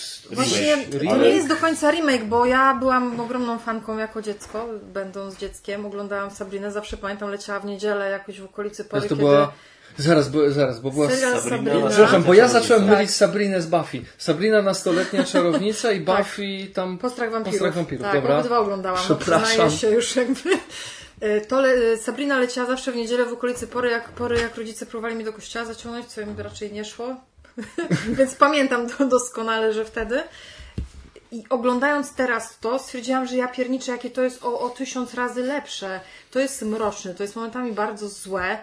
Y, Nie spodziewałam się y, aż, aż takiej zmiany. Nawet te, te ciotki, one są tak tam pokazane. Tam jest dużo nawiązań, oczywiście, tak, gdzieś to się wszystko trzyma tego, tego rdzenia, ja- jakim była ta Sabrina nastoletnia. Jak się nazywa ta aktorka w ogóle, co grała Sabrinę w tym pierwszym, pamiętasz? Ja nie oglądałem, nie wiem, wiesz, tylko Sabrina na stronie czarownicy ja Bo kojarzyłem to dosyć nazwy, znana, to było, do, ale... dosyć znana y, aktorka, która tam w różnych innych takich serialach młodzieżowych, ja ją stąd kojarzę, w takich właśnie bardziej dziew- dziew- dziewczyńskich serialach gdzieś tam występowała, więc chociażby dlatego też oglądałam. Ale to, to było tak dobrze zrobione i takich fajnych zmian dokonali, że gdzieś tam się to trzymało tego pierwotnego w serialu, ale były takie upgrade'y zrobione, że ta jedna ciotka była taka, taka, taka bardziej właśnie taka, taka, Jezu, po polsku mi brakuje określenia. To powiedz po angielsku. Taka właśnie strict, taka, że taka Surowa. trzy- Surowa. O właśnie. Dzięki, że was mam. E, Trochę za mało, e, na przykład jak już tak porównując sobie z oryginałem, no to były, były jakieś tam, rozjeżdżało się to trochę. Na przykład kota było trochę za mało, tak? W Sabrinie kot normalnie mówił. Tutaj, tutaj Salem nie mówił. Po prostu on był i coś tam robił, pomagał, Tak, wspierał. chcieli przegiąć. Jest... E, zwłaszcza, że w tej pierwotnej Sabrinie, no to ten Salem to widać było, że to była taka totalna kukła, nie? A tutaj no to już jest taki zwierzaczek, no wiadomo, no to po tylu latach to oni już takie efekty zrobili i jest mega dobre. Nie chcieli przegiąć, dlatego kot łapami i ogonem nie gra na bębnach. Dokładnie. Ale nie, serial naprawdę mnie bardzo mile zaskoczył, jest bardzo mroczny i taki niepokojący momentami, naprawdę. I nie powiedziałabym, że jest jakiś antykościelny, może? Ktoś jest- tam się doszukiwał. On jest kościelny inaczej, Mhm. ale No to jest i w tylko... ko- To jest, To i w To jest- Pokemonach się to jest inna religia, jakby tylko tam. No bo, no bo tutaj wie, generalnie tak, tutaj jest wielbiony z jednej strony Jezus, Pan Bóg i, i, i te sprawy, a tutaj odwrotnie, no gdzieś tam sięgamy do, do głębi i do tego, do jądra ziemi, do szatana bardziej, tak? No, ale to jest, Boże, no, To jest, to jest ciekawe, bo oni, ale tam są takie smaczki, tam jest wszystko. No ale bój się szatana, jak ty możesz się tak zachowywać. Są takie właśnie drobiazgi, że, że, że wszędzie to jest, wszędzie jest tak właśnie podmienione, jakbyś tam O mój się Boga. szatanie, co ty robisz? No na przykład, nie? Ale te OMS. Mega, mega fajny naprawdę. I to było mega zaskoczenie, jedno z paru. Obejrzałem pierwszy odcinek, nie porwał mnie, ale, ale z, tego, z tego co słyszałem, to tam się rozkręca gdzieś w okolicach. Rozkręca się, to prawda. Ale no, no zobacz, jak, Jak śmierć w Wenecji. jak śmierć. Zaraz się rozkręci. Spokojnie, zaraz się rozkręci. Ale, Ale nie, nie, że późno się rozkręca. On się dosyć szybko rozkręca, ale trzeba mu dać szansę. jest no. ciekawy faktycznie. Nie To ogląd... nie jest taki To jest serial, powiedziała, że wy obejrzycie. o I czarownicy w łódce, tak? Znaczy wiesz, wie, powiedz tak, większość osób, które znam, które komentowały ten serial, to faceci, tak? Czy to Ilex, A. Borden Dice, Łukasz, y, Board Game Panda, tak? To ci- ludzie najwięcej mówili ale ja o tej... bardziej o dziewczynach myślę, bo dziewczyny to, to z, moje, z mojego Ja, kraju. mówię, ja wrócę do tego, ja ten serial na pewno obejrzę. Ja to, co mnie zaskoczyło, nie, nie jest żaden konkretny serial, ale bardziej mnie zaskoczył fakt, że tak jak już pod, zacząłem robić podchody do kompilowania listy top 7 seriali 2018, to patrzę praktycznie w 100% no, no chyba tak jak patrzyłem ostatnio, to sam Netflix. Wszystkie... No Jezu, ja też patrząc po swojej liście, jakoś nie robiłam chronologicznie, ale większość niestety Ja jakbym zrobił top Netflixa, nie? 3, Bo to, ale, już to jest, wiesz, ale, ale wiesz, czego to też wynika? To Netflix po prostu akurat ma system, e, który bardzo się sprawdza dla nas, dla osób, Mhm. które no, żyją, wiesz, masa obowiązków, masa rzeczy i mamy jakieś takie momenty, gdzie, gdzie nie wiem, mamy takie okno, na przykład, że mamy jakieś takie trzy dni luźniejsze i może mamy powiedzmy więcej czasu wieczorami, Jakiś żeby ten... raz do roku, nie? Wieczorami, żeby coś tam sobie obejrzeć. No i wiadomo, jak jest jakiś serial, który jest puszczany, wiesz, co tydzień albo co dwa tygodnie odcinek, no to jak tam się wstrzeli, to coś tam obejrzymy, jak tam się nie wstrzeli, to nic nie obejrzymy, ale nawet jak się wstrzeli, to nie obejrzymy wszystkiego. Natomiast serial na Netflixie, gdzie mamy już cały sezon, to jak się nam akurat trafi, mamy to okno, tyk, walniemy cały sezon w, ty, w tym okienku, tak? I ja tak dlatego patrzę, wiesz, tak wszystko co oglądałem, kurde, Haunting, Chyba, że jest to Riverdale, to musisz czekać po tym. Tak. No dobra, Albo- przepraszam, tylko wejdę Ci w słowo, ale jeśli miałbyś platformę jak, nie wiem, y, Showmax, czy, czy, czy, czy Amazon Prime, czy, czy HBO Go, no to też nie będzie tak, że jak odcinka nie obejrzysz, to Ci zniknie, tak? Nie, tak, tak, ale bardziej myślę, wrócić. bardziej myślę Tylko, że tam, się, tam wychodzą... Że hurtem jest cały sezon, Tu tak? masz, tu masz cały sezon, tak? To No ja tak. rozumiem, ale to też, e, nie, bo zrozumiałem, że główną wartością jest dla Ciebie to, że Tobie nie ucieknie odcinek, co by miałoby miejsce w przypadku telewizji. Nie, nie, nie, to też, ale bardziej, nie, nie, to, to, to tak, właśnie chodzi mi, no bo nie, ogląd- nie mamy w tej chwili, nie korzystamy z usług żadnej innej platformy streamingowej. Gdybyśmy Mhm. jeszcze dorzucili Amazon Prime, to jeszcze byśmy tam pewnie tego, zresztą obejrzymy zaraz darmowy ten miesiąc, żeby obejrzeć Johna tego, Jacka Ryana. Czyżby? Ale tego, w każdym bądź razie, yy, właśnie tak patrzyłem, że po prostu Namawiacie widzów do złego. Bodyguard, Aż yy, zapachniało cebulą. Bodyguard, ty- Bodyguard mnie ostatnio zaskoczył, też sobie Ty tak bodyguardem odpaliłem. się zaskoczyłeś, a ja się, a ja się zaskoczyłem, że zaskoczyłem się O ja. matko. Nie. a- Basiek, czym się Ja, zaskoczyłeś? nie, ja mam ostatnio fazę na różne dokumentalne takie rzeczy i y, ten y, serial o, se, o, o, o sekcie. Nie, nie, bo mi się przypomniał, że jeszcze jeden serial zacząłem oglądać, właśnie Jaki? dokumentalny. Jaki? Mm, Dokończ. Nie, powiedz. Teraz mnie Nie, bo, ty, bo nie, bo to co ci mówiłem. The Toys That Made Us. Aha, O słynnych liniach zabawek. jeszcze. Tak, jeszcze nie ale dokończyłem to chcę, to jest na mojej liście zaraz, zaraz jak sobie ten uporządkuję. Szafa, dzie- jeśli to oglądasz, dzięki za polecenie, naprawdę zajebiste. Ja też skorzystam. Ty atencyjna szmato. Myślę, że wszyscy skorzystamy. Ja oglądałam s- ten serial, który nam y, poleciła tak naprawdę Sandra z Markiem wtedy. Bullock? Mm, Bardzo dziki y, kraj. Z Wolbergiem. Bardzo dziki kraj o tej sekcie z Antelope w, w Oregonie, w Stanach. Y, tego Bagwana Rajnishi, Hindusa. Opowie, opowiedz w dwóch słowach. taka generalnie ciekawa sprawa. ciekawa sprawa. No, sekta się przemieściła z Indii do, do stanu Oregon w, w Stanach Zjednoczonych i sobie założyli, tam było miasteczko, które zamieszkiwało bodajże 60 osób, to cały Antelope. Oni się tam zaczęli sprowadzać, y, prze, jakby prze, prze, przerośli tą rdzenną y, część mieszkańców i, i zaczęli się bogacić, zaczęli nawiązywać kontakty z zamożnymi z Hollywood. Troszkę to w pewnym momencie zaczynało przypominać tych wszystkich z tymi czerwonymi takimi opaskami, co chodzą, jak, jak się nazywają ci, co wierzą w tego Matko Jedyna. Hare Krishna. Nie, nie, nie, nie, nie, nie, ci tacy bogaci to jest tam... Scjentologia? Scjentolodzy? Scjentologów właśnie. Aha. To oni Tom Cruise? tak to jest dokładnie, prawda? John Travolta? Tom Cruise, John Travolta, dokładnie. E, To w pewnym momencie się rozrosło do takich rozmiarów, że oni gdzieś tam zatracili jakby swoje te pierwotne założenia, że no jesteśmy wszyscy wolni, wszyscy się kochamy, nie ma praw, jak jakieś prawa mają być, to my sobie sami je stworzymy, będzie nam wesoło. W pewnym momencie po prostu zaczęło się robić coś na zasadzie gromadzenia majątku, kolejne Rolls Royce'y w tamtych czasach. To było na niewyobrażalną skalę. Właśnie, a jakie to bogactwa. To były jakieś lata 70. Aha, w okej. tamtym czasie. Dzieci, kwiaty, trochę tam narkotyki, wolna miłość, każdy z każdym. Jak ktoś miał możliwość obcowania z tym jednym najważniejszym. To jak no w Geek po Factorze. prostu- Generalnie co bardzo, ale to bardzo mądrze i bardzo fajnie pokazany serial z perspektywy kobiety, która de facto zarządzała całą tą sektą. Bardzo szybko, w bardzo młodym wieku stała się zarządcą jakby całego tego bałaganu, który tam powstał. A, a Anna Sheila, jakoś tak ona się nazywa, nie wiem, te imiona są jakieś porąbane totalnie. Ale dziewczyna, dziewczyna, która zbudowała po prostu potęgę z tego. On gdzieś tam, ten cały hi- Hindus brodaty, tak, on gdzieś tam był w tle, on był tym ich takim namacalnym jakimś bóstwem, do którego każdy się modlił i każdy z nim tam chciał się modlić i spędzać czas, ale ona była takim motorem napędowym, który budował całą tą machinę. Y, Przejęli całe miasteczko, potem sprowadzali biednych z różnych tam innych stanów, żeby tylko się rejestrowali, żeby sobie prawa swoje ustanowić. No po prostu kosmos. Czyli całkiem dosłownie ona była mózgiem, a Totalnie twarzą kosmos. operacji. Tak, i co jest pokazane, to jest z jej perspektywy, ona to opowiada jako osoba już stateczna, dosyć już wiekowa, której jakby te klapki opadły, ale między słowami jakby możesz odczytać, że to wynika też z takiej niespełnionej jakby miłości, z faktu, że gdzieś tam po drodze poczuła się odepchnięta przez niego, oszukana, więc jest taki tam wątek mimo wszystko miłosny, ale nie jest to nic ani nic w tym stylu, tylko widać taką zwykłą, trochę babską taką, coś się nie do końca udało i ja się odsuwam i, i nie na zasadzie, że się odgrywam, tylko jakby odzyskuję pełną świadomość i widzę, że jest nie halo i opowiadam o tym, żeby innych ostrzec. I ona pokazuje, że na przykład było piękne, się tak zachłysnąć możesz, tak? Wszyscy jesteśmy równi, wszyscy jesteśmy piękni, fajni, wartościowi, wszyscy mamy wszystko razem, budujemy jakąś jedną wspólną wartość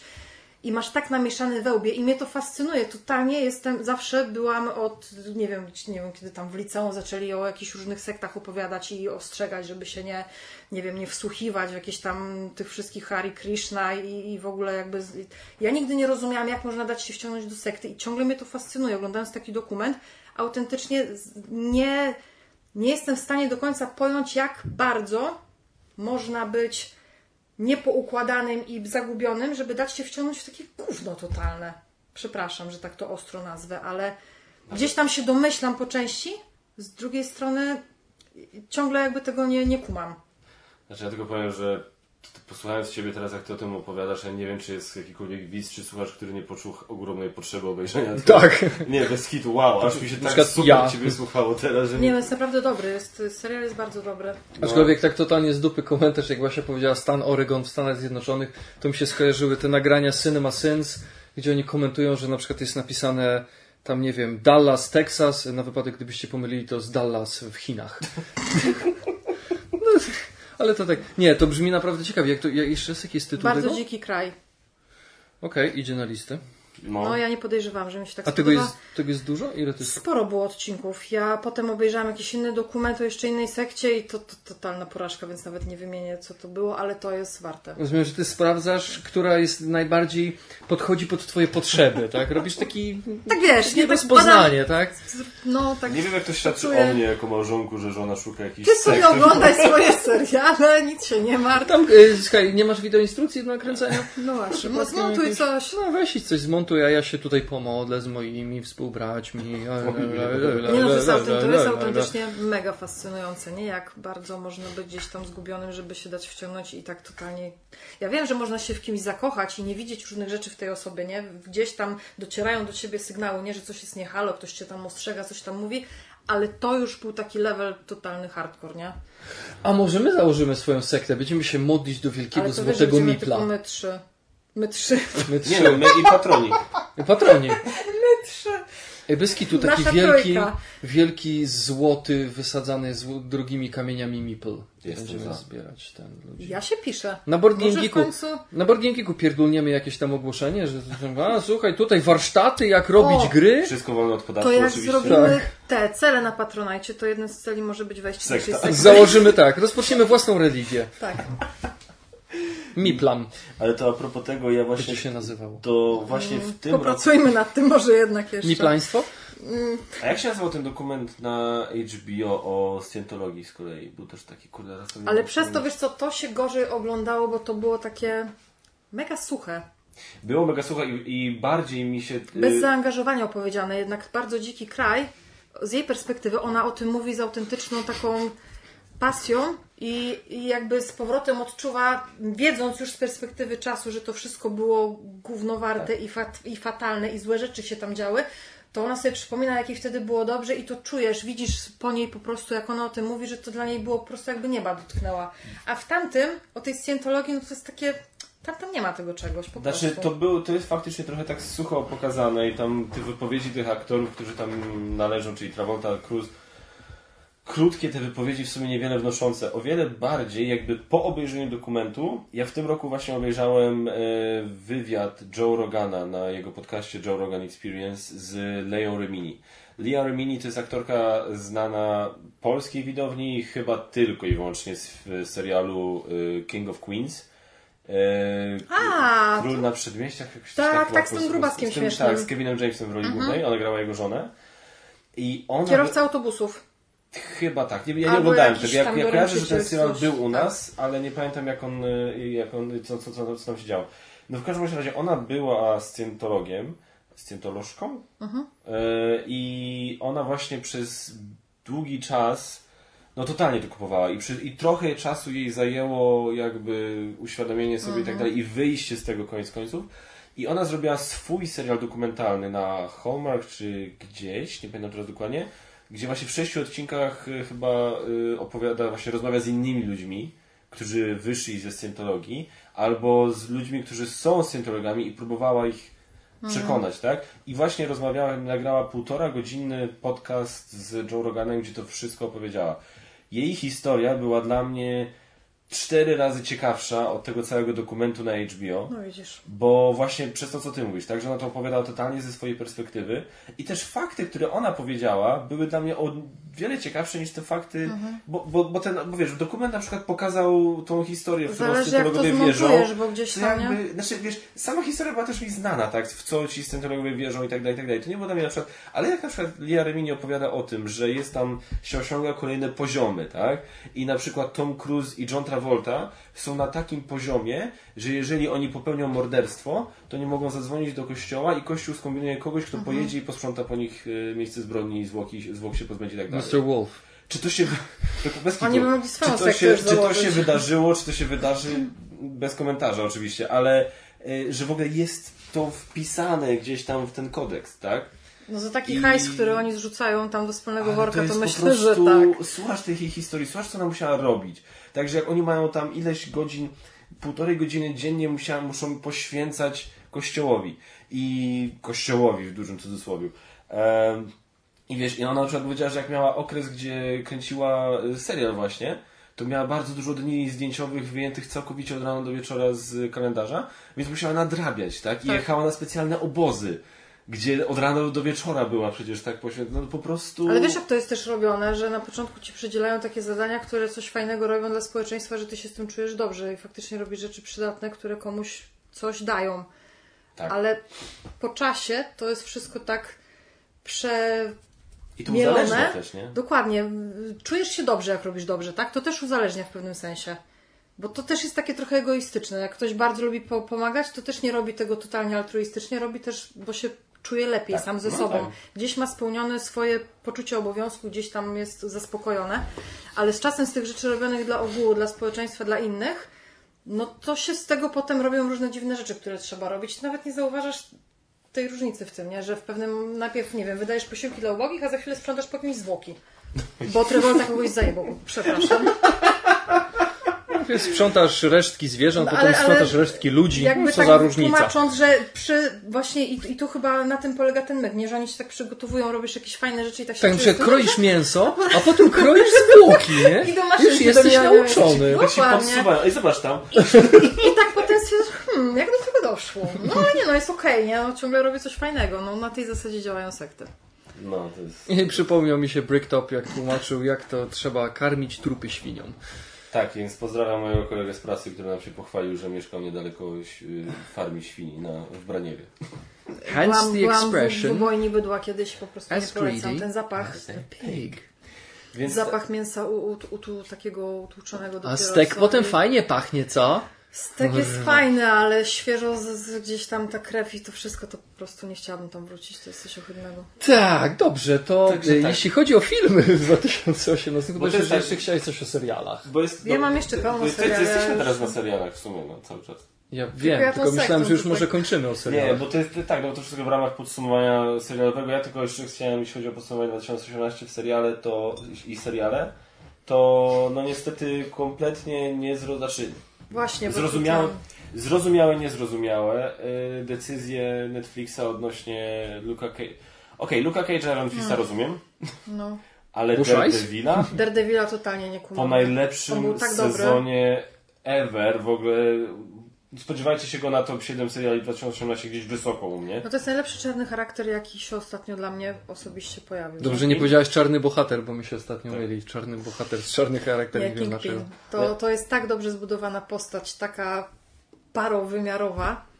Jest, ale Jest- jest, ale jest. Kingpin. jest Jakby był taki gruby, to też bym miał wyraźnych parę wymiarów. Bullseye po prostu jest też rewelacyjnie Bullseye, wprowadzony. On mógł Lepszy być- niż Colin Farrell?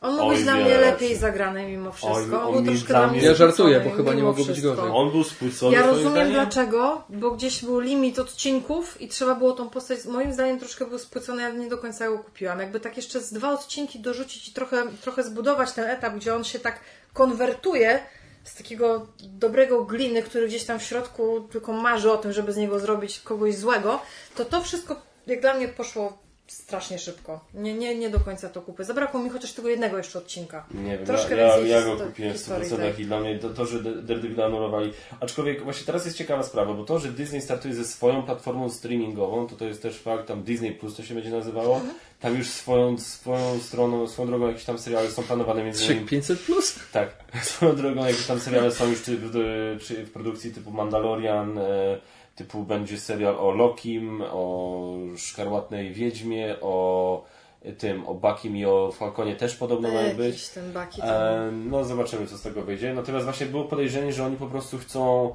ponieważ Marvel należy do Disneya, że Disney chce przenieść te postacie do siebie, tak? No i teraz jest problem taki, że podobno Netflix ma taki deal podpisał z Disneyem, że e, te postaci z seriali Netflixa, konkretnie Daredevil, Jessica Jones, Iron Fist i Luke Cage, Punisher się jeszcze nie łapał do tej puli wtedy, jak to podpisywali, nie mogą się pojawić w żadnym innym Marvel property, tak zwanym, czyli filmie, serialu, przez dwa lata od anulowania ich na Netflixie. Czyli jak Netflix stwierdzi, że ich już nie chce, To, to, dwa lata przez dwa lata nie może być ich nigdzie, tak? Taka lojalka. I to jest takie, tak, okej. I Znaczy oczywiście to jest umowa i Disney może oczywiście to wykupić. Jeżeli kogoś stać na Za wykupienie, hajs na pewno. to to jest to Disney. Jest to Disney. Chociaż byli ostatnio na dosyć sporych zakupach. Bo to też dru, duża, też duże wydarzenie 2018, czyli to, że Disney wykupił Foxa. Aha, no tak. Po pierwsze już Kevin Feige, już Kevin Feige zaczyna mówić, że no coś tam myślimy o tam Wolverine, X-Men i Fantastyczna Czwórka, żeby weszli do MCU. Coś, coś tam myślimy, ale to nie tak prędko, to zaczniemy o tym myśleć tam na początku przyszłego roku. A wywiad udziela w grudniu. więc już, już tam zaczyna się coś dziać ciekawego. E, więc tak, no więc jestem bardzo ciekawy, co z tym zrobią, bo nie rozumiem jakby tego posunięcia. Nie rozumiem. Daredevila? E, totalnie nie rozumiem tego Daredevila. Ja też bo tego nie kumam. Gdy, mówię, żeby... Jessica Jones, Luka Cage'a, Iron Fista, to coś w ogóle, nie trzeba mi tego tłumaczyć, to jest jasne, ale Daredevil? Ale że, bo ja rozumiem, żeby oni to mieli od razu przenieść na Disney+. Plus. Okej, spoko, ale jeżeli muszą faktycznie, chyba że Disney to wykupi, jeżeli oni muszą uhonorować tę umowę i przez dwa lata ma ich nigdzie nie być, to to jest tak zwany pomysł z dupy. Czy ja, czy ja mogę tylko jeszcze o The Walking Dead chwilkę? E, możesz. Nie? Nie.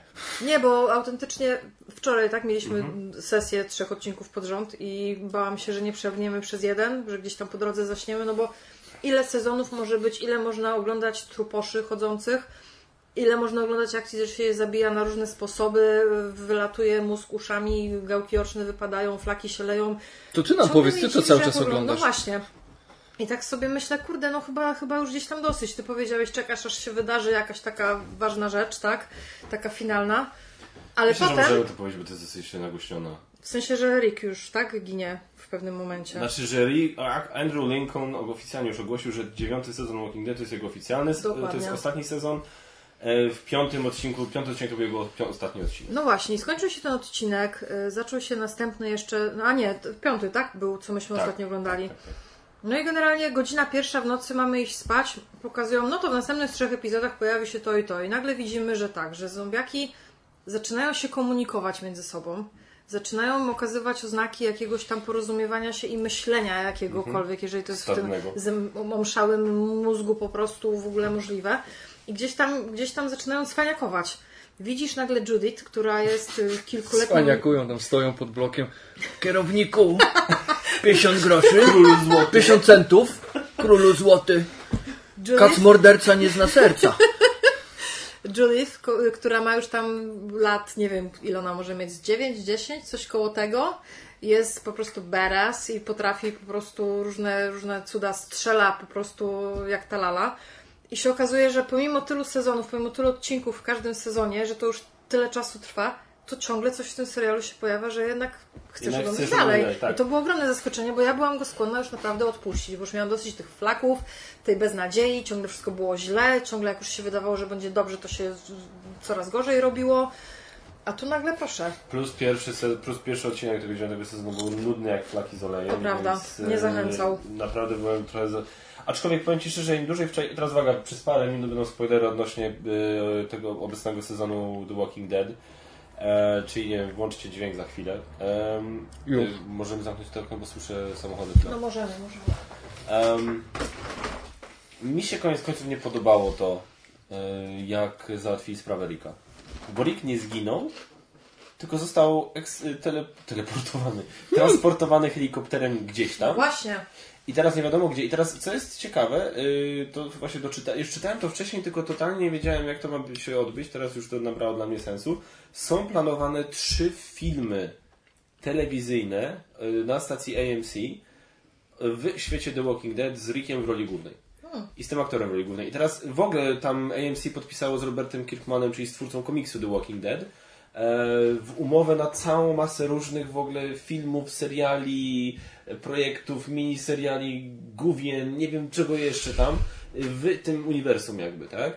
I dla mnie to jest, no, no już mówię, dobra, no wiadomo, no dojenie krowy na maksa, ale teraz sobie tak tylko wyobrażam, sobie tylko wyobrażam, że jeśli z punktu widzenia stricte serialu, no to to jest, wyobraź sobie, że ty nie wiesz tego wszystkiego, co ja teraz powiedziałem, tak?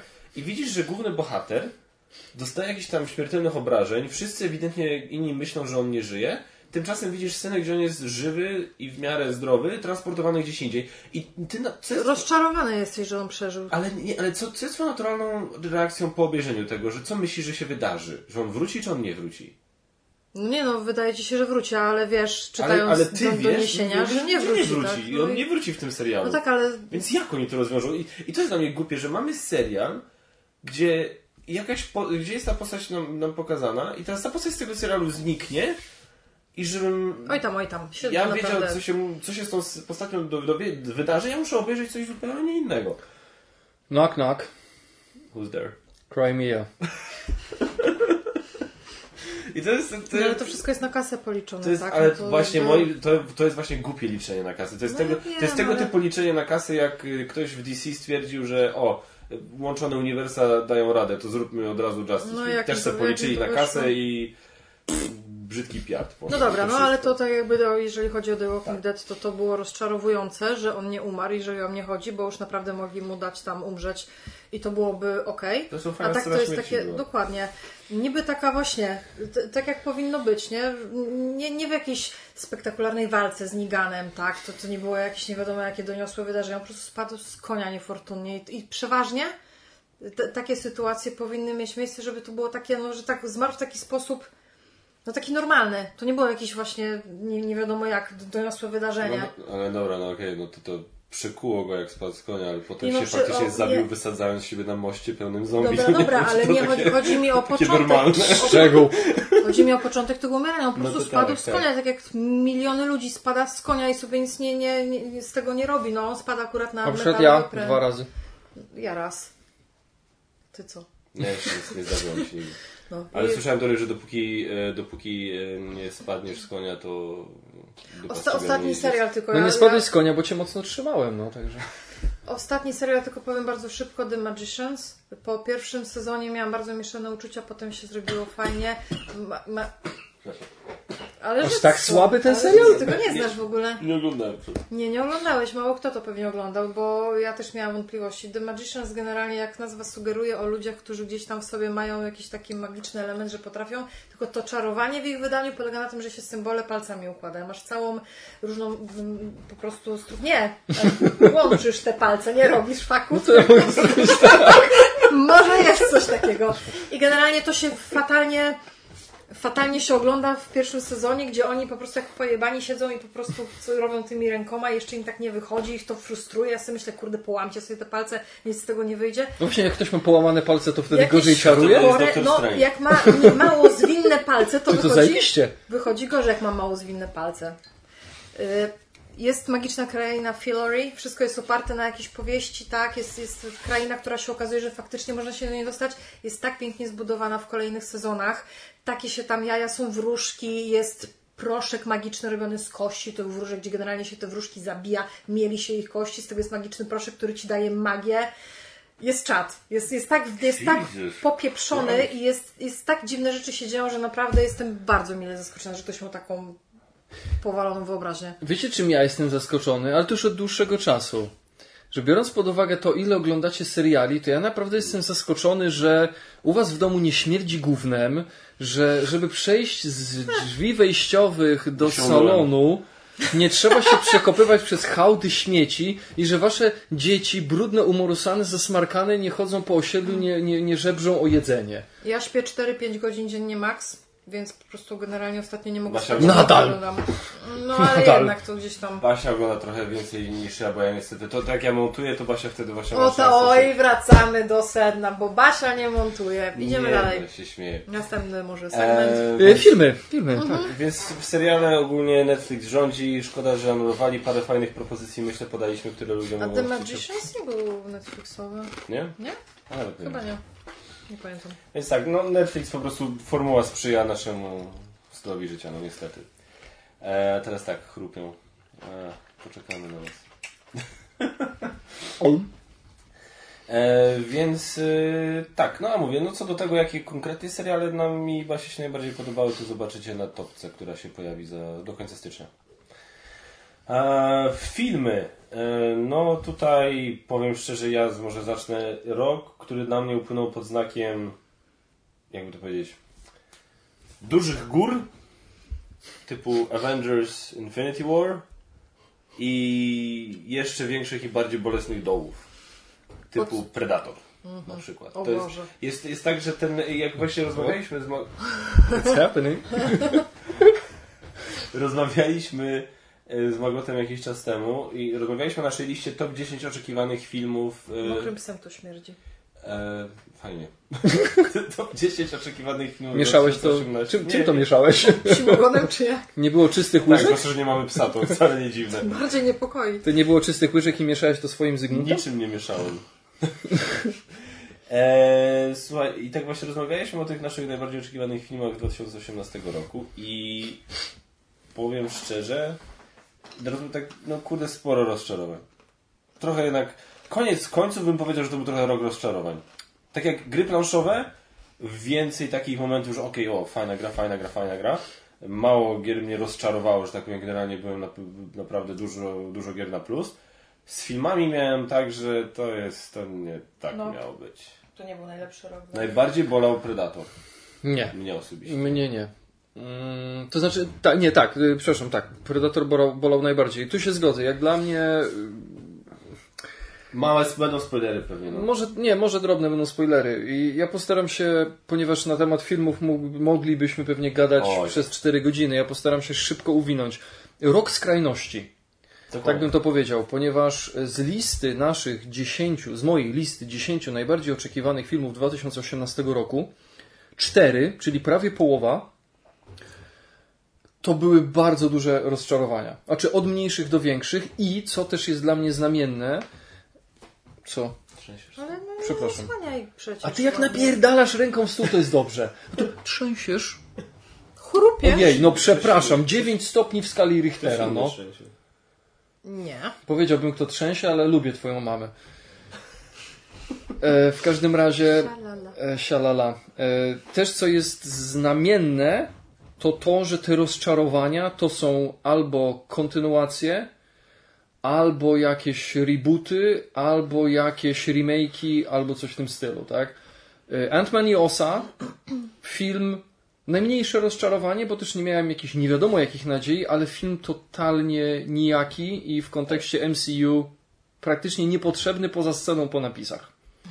Bo tak film nie wniósł Bym poczekał. znaczy, okej, ale nadal y, historia matki, Nie, ta historia totalnie z dupy. Totalnie to Hope, skopali. tak. jest, jest totalnie po, po chuju, tak? No, duże rozczarowanie. A miał potencjał, nie? Na drugi, drugie rozczarowanie, czyli y, od najmniejszego rozczarowania do największego, do największego, kolejny Venom. Tak. Duże nadzieje, ulubiony y, czarny charakter z y, uniwersum Spidermana, czyli mojego ulubionego bohatera jeszcze za dzieciaka. Niestety kategoria PG-13 totalnie wykastrowała ten film po całości. Tom Hardy jako zajebisty aktor robił co mógł. Niestety Neck Hercules kontra Plures nie dało to rady. Tak? Następny Predator, drugi mój ulubiony stwór popkulturowy, to zostało spierdolone po całości kretyński scenariusz i po prostu teraz przypomina mi się Screen Rant, pitch meeting, gdzie jak ten scenarzysta mówi do ja producenta, to też widziałam, to jest jedna z niewielu rzeczy, jakie widziałam. Że na ogół, na ogół jest tak, że jest jeden bohater, który jest bohater, który jest comic relief, więc tutaj wszyscy będą comic relief, więc nie będzie tension, tylko będzie comic relief. Oh, people are gonna be so relieved. Nie no, Predator był porażką. Okej, były głosy, że to fajne kino, odmurzające, była rozrywka. Ale ludzie się śmiali w paru momentach. Ja Może wtedy nie, powinni, nie powinni w tych Ja momentach, też. się śmiali, śmiać. To bolało, ale się śmiali. Ja No się śmiałem, ja się śmiałem autentycznie, humor był naprawdę dobry, tylko ten film nie miał absolutnie klimatu No, to Predatora. To, prawda. już te Predators z 2000 tam chyba 10 to przynajmniej w jakiś sposób oddawało hołd klimatowi. No to prawda. Predator porażka, ale najgorsze i to jest jednocześnie największe rozczarowanie. No dobra, nie największe, ale duże rozczarowanie i największy gniot ubiegłego roku, ponieważ pewnie w topce nie będziemy się bawić w gnioty i rozczarowanie, nie, więc nie. mogę to powiedzieć teraz.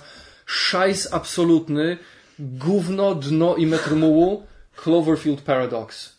Tak, O Boże, tak. Że ja ktokolwiek z w ogóle zgadzam. pozwolił, żeby to ścierwo zostało ciągnąć po Cloverfield. podciągnąć pod to- to- to- Cloverfield. To był taki bzdet, taka głupota. Ja po prostu oglądałem ten film, w się ja. To jest to, co ja pierdolę. zastanawiam, bo budziłam się na koniec, to było gówno. Mi było wstyd przed samym sobą, że ja się zdecydowałem to oglądać. Nie? To jest chyba najlepsza jednozdaniowa recenzja tego filmu. Została w trakcie, obudziłem się pod koniec i było gówno. No tak, no. Nie no, film to był totalnym szajsem. Więc to jest jeden biegun. Drugi biegun, który mnie bardzo pozytywnie zaskoczył, to filmy, które albo nie wiedziałem, że wyjdą, albo gdzieś zniknęły trochę z mojego radaru, jak chociażby Claire.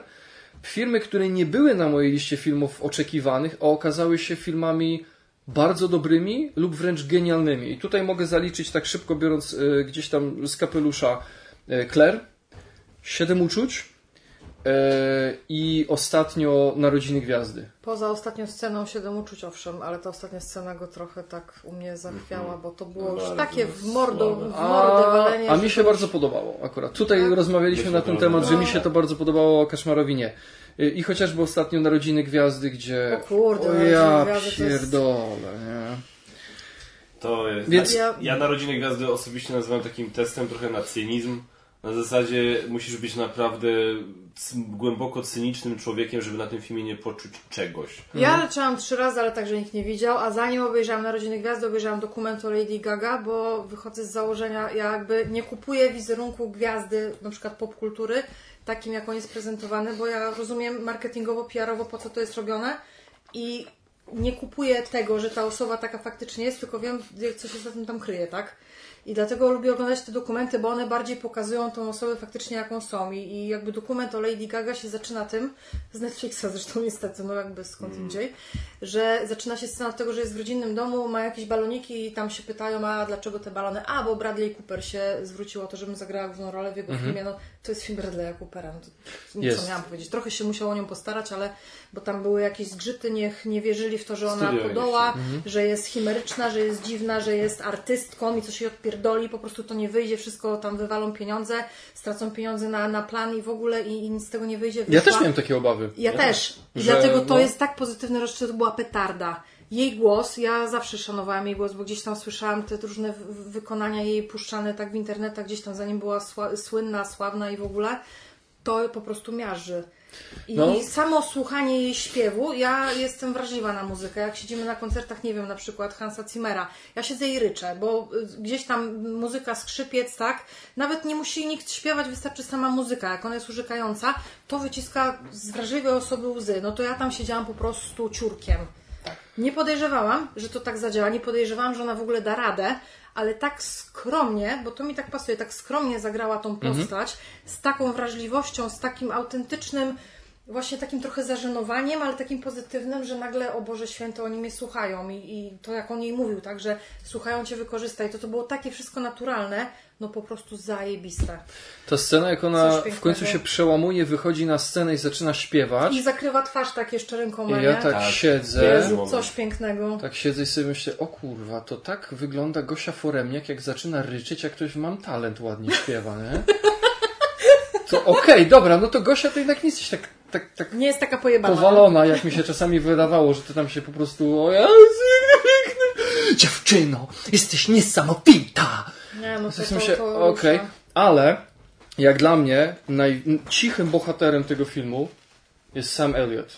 Oj, bardzo. I ta scena, i to też y, później, bo mnie ta scena rozwaliła, chociaż jest minimum środków, maksimum przekazu, i to też Chris Stackman zauważył. Nie wiem, Tak. czy widziałeś jego. Ja widziałem recenzję przed, więc czekałem trochę na tę scenę. Aha, ja nie, ja widziałem to i po prostu jest ta scena, kiedy on, Jackson wysiada z samochodu i on się odwraca, cofa i on nic nie mówi, jego wyraz twarzy jest nie jest, nie jest łatwo, ale muszę się skupić na tym, żeby wycofać tym wielkim samochodem i ma te szklane oczy.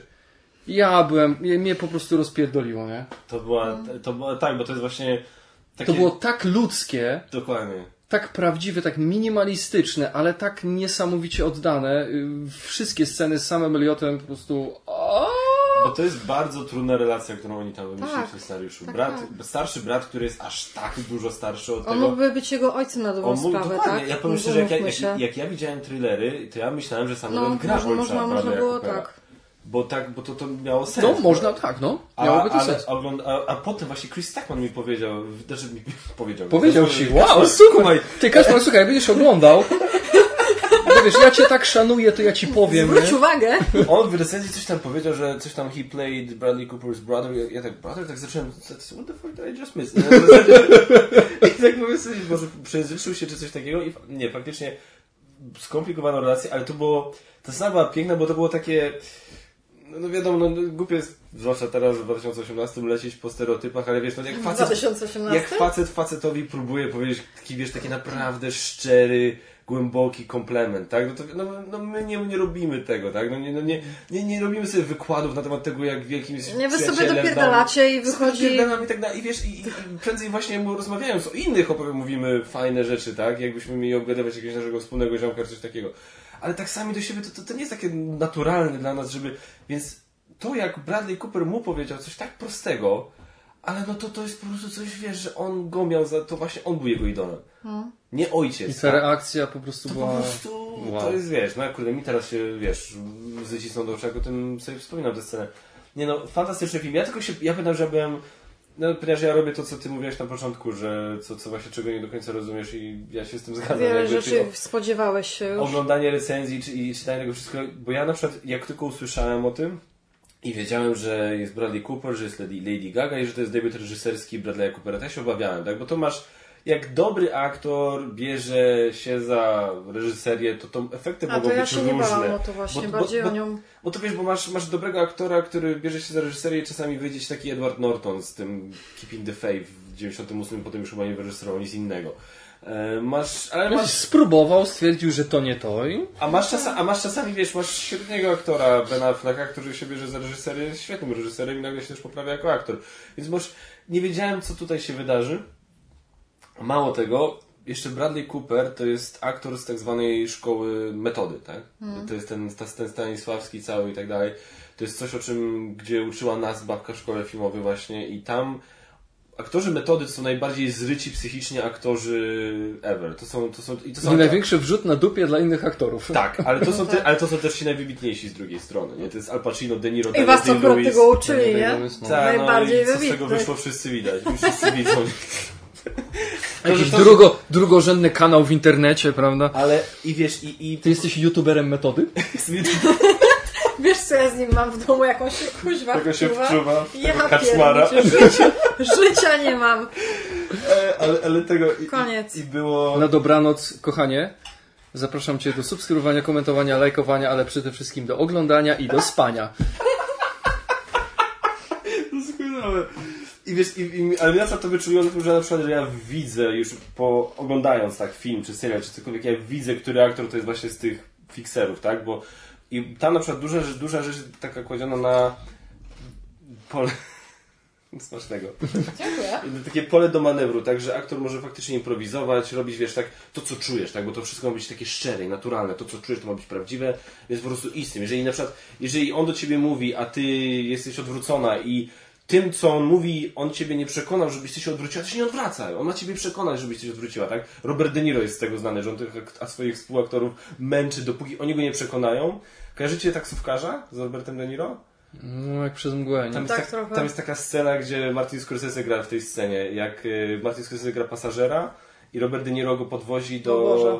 y, To się najeździli? pod jakieś mieszkanie. I to jest, i to jest mieszkanie. Połowa budżetu zeszła na wachę. Tak. To, jest, to, to, była, to był w tym mieszkaniu mieszkał ten pasażer i tam była jego żona z kochankiem. I Mhm. Martin Scorsese w tej scenie mówi do taksówkarza, do De Niro, żeby nie, nie, nie wyłączaj tego, nie wyłączaj licznika, tak? Będziemy tu siedzieć i ja ci będę, ty będziesz nabijał kasę, dopóki ja nie zobaczę, jak ona tam z nim coś tam. I on, De Niro powiedział do Scorsese, że on wyłączy ten licznik, chyba że Martin Scorsese go przekona, żeby go nie wyłączał.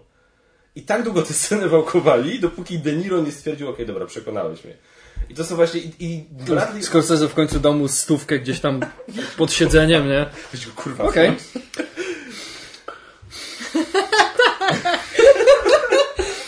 Przekonałeś mnie. I właśnie, i Bradley Cooper właśnie jest z tego nurtu, więc ja byłem też bardzo ciekawy, jak to będzie wyglądało i powiem szczerze, to było widać na filmie. Zwłaszcza, że te sceny, jak on z nią gadał w, w, w wannie, jak on do niej powiedział, że jesteś brzydka, to było zaimprowizowane i wielki szacunek mam dla Lady Gagi, że ona się w tym odnalazła, bo to jest naprawdę, no mega ciężkie w ogóle dla doświadczonego aktora, który jest po prostu z innej bajki, to odnaleźć się, jak grasz z takim wariatem, wariatem w cudzysłowie, e, to to jest dosyć spore No, wyzwanie, a ona, osoba, która nie ma doświadczenia aktorskiego, ona się w tym wszystkim odnalazła. No, można I, się pogubić, tak. I weź- reakcja była tak zajebiście naturalna na to, co on powiedział wtedy, na przykład Doś, w tej doświadczenie scenie. miała przez y, American. Ale no właśnie, American Horror Story, czy to No możemy właśnie. uznać za takie Znaczy się prawdziwe trochę- doświadczenie, to jest tak wykręcony... W tym dokumencie trochę o tym było. No tam ona faktycznie, ten jej perfekcjonizm dawał im trochę w kość. Tam faktycznie widać było, że ona to nie, nie, nie jest, jakby jest nowicjuszem, ale jakby nie jest, bo ma we krwi coś takiego, że faktycznie, no przecież tam dobrze zagrała, tak? No dostała Złoty Glob za to. No właśnie. A wiecie, co teraz zrobiliśmy? De facto taką mini recenzję Narodziny na Rodzin Gwiazdy. Jej, masz mamy z głowy. 2018. Ja tylko jeszcze chciałem powiedzieć, że były dwa drobne, znaczy, bo było dużo filmów, które gdzieś tam em, spełniły oczekiwania, e, tak jak chociażby Avengers Infinity War. Mhm. Dostałem to, co chciałem. To był super film, ale nie spodziewałem się niczego mniej. O, a mi się też coś Ja, ja, ja spodziewałem się, że to będzie dobry film i był dobry. No tak generalnie powiedzmy, że był mniej więcej na poziomie oczekiwania, bo oczekiwania Ale były... tylko dobry? O, znaczy nie, bo y, jeśli chodzi o relacje oczekiwań do tego, co dostałem, to Okej. były w bardzo wysokie oczekiwania, to było numer jeden. I ja dostałem coś, co spełniło te oczekiwania. Dwa drobne zaskoczenia. Pierwszy to anihilacja, ze względu na klimat tego filmu, Tak, za faktycznie. wykonanie wizualne i spoiler, niedźwiedź. Z krzykiem. Ja pierdolę, On się nie? będzie śnił. To było dobre. Niedźwiedź i bardzo y, takie świeże zaskoczenie, mimo wszystko, bo y, na DCEU postawiłem krzyżyk odwrócony. E, a jednak Aquaman zaskoczył pozytywnie i może w, może w końcu DC zaczyna odrabiać pracę domową, może w końcu poszli troszeczkę po rozum do głowy i zaczną to, tego swojego potworka, czyli to swoje uniwersum jakoś naprostowywać, bo no w porównaniu z poprzednimi filmami, nawet Wonder Woman, gdzie O, ja ci, co czytali moją bardzo. recenzję, mi się Wonder Woman nie podobała. Uważam, że to był, e, że był film przereklamowany, trzymał niską tendencję. To jak dla mnie od czasów Man of Steel, czyli pierwszego filmu z tego uniwersum, który do tej pory dla mnie był najlepszy, to Aquaman daje go gdzieś, gdzieś na podobnym poziomie. Ma swoje problemy, ale w końcu jest to film, który ma jakąś taką spójność wewnętrzną, więc Nie, Aqua, Aqua Ja mi się się- bardzo podoba, to jest jakby taki... Ja się chciałam zapytać, czemu 8 na 10? Bo nie rozmawialiśmy o tym prywatnie też, teraz tak w sumie Nie, bo- refleksja mnie naszła, bo tak o tym dobrze pisałeś, tyle zaskoczeń było, tyle takich właśnie... Ta muzyka, tak? Mhm. I, I różne to ośmiornica, e, Lundgren, tak? I, i masa innych rzeczy. Ani Czemu- słowa, jak jedno złe Nie, ale słowo. właśnie, właśnie nie, właśnie mówię Nie, tylko no właśnie nie, tylko No, dlaczego, dlaczego w takim ja razie myślę. 8 na 10? Dolph Lundgren Ja- jest kozakiem. Ja dzisiaj drugi raz ten film oglądałam w dubbingu z dziećmi i były zachwycone. Myślałam, że film, który potrwa ponad dwie godziny, to tam Leon będzie... Zośka będzie po prostu tuptać i co chwila będzie wymyślać i chodzić do toalety, to po coś, to po tamto. Siedzieli jak urzeczeni i mega im się to podobało. Trochę też się obawiałam, czy Ten się- film się nie dłuży. Nie, on się nie dłuży się. No. Bałam się trochę, że się tych otchłańców może będą bać, czy coś nie. Po prostu... Znaczy dla mnie 8 Chłańcy dla mnie, wyglądają trochę jak wysuszone karpie takie. znaczy dla mnie 8 na Czemu 10. 8 na 10? Bo jednak to jest tak jak Magot powiedział, ten film jednak ma tam jakieś swoje problemy, tak? I to jest, okej, to jest dobra zabawa, ale y, umówmy się, no pewne inne filmy pokazały nam, że te, te, te filmy, tak, mogą być czymś więcej. No weź taki Thor Ragnarok, który pomimo tego też jest taką kampową, wiesz, bajką z lat 80. i takim, wiesz, taką odą do lat 80., która jednak ma, oferuje rozrywkę na, też na paru płaszczyznach. Aquaman jest jednak trochę moim zdaniem spłaszczony, jest dobro, się dobrze bawi na tym filmie, ale to nie jest, wiesz, ciągle masz, wiesz, takiego na maksa sztampowego, czarny, masz A- na a maksa nie sztampowy masz- czarny charakter, zagrany Dosłownie świetnie, czarny. dosłownie, e, masz, ale akurat właśnie nie o nim mówię, masz, jest Aha. świetnie zagrany przez y, ba, aktora, którego bardzo lubię, czyli Orm przez Patricka Wilsona, naprawdę bardzo lubię tego aktora.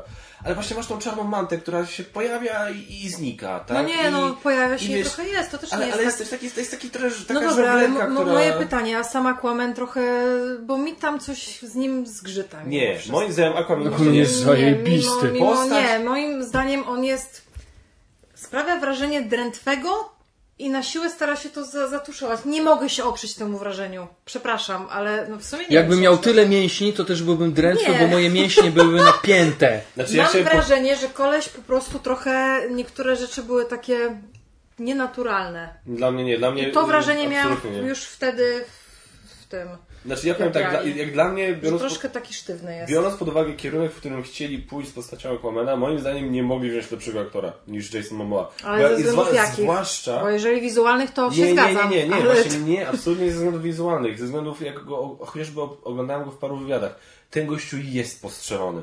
Naprawdę, jak ty byś go zobaczył, jakbyś zobaczył, odpalcie sobie na YouTube, jak No on, i, jak on rzeczy. i jacyś jego, jak, jacyś jego, nie wiem, czy to są jego kumple, czy kto, odwalili taniec y, haka na tym, na premierze Aquamana.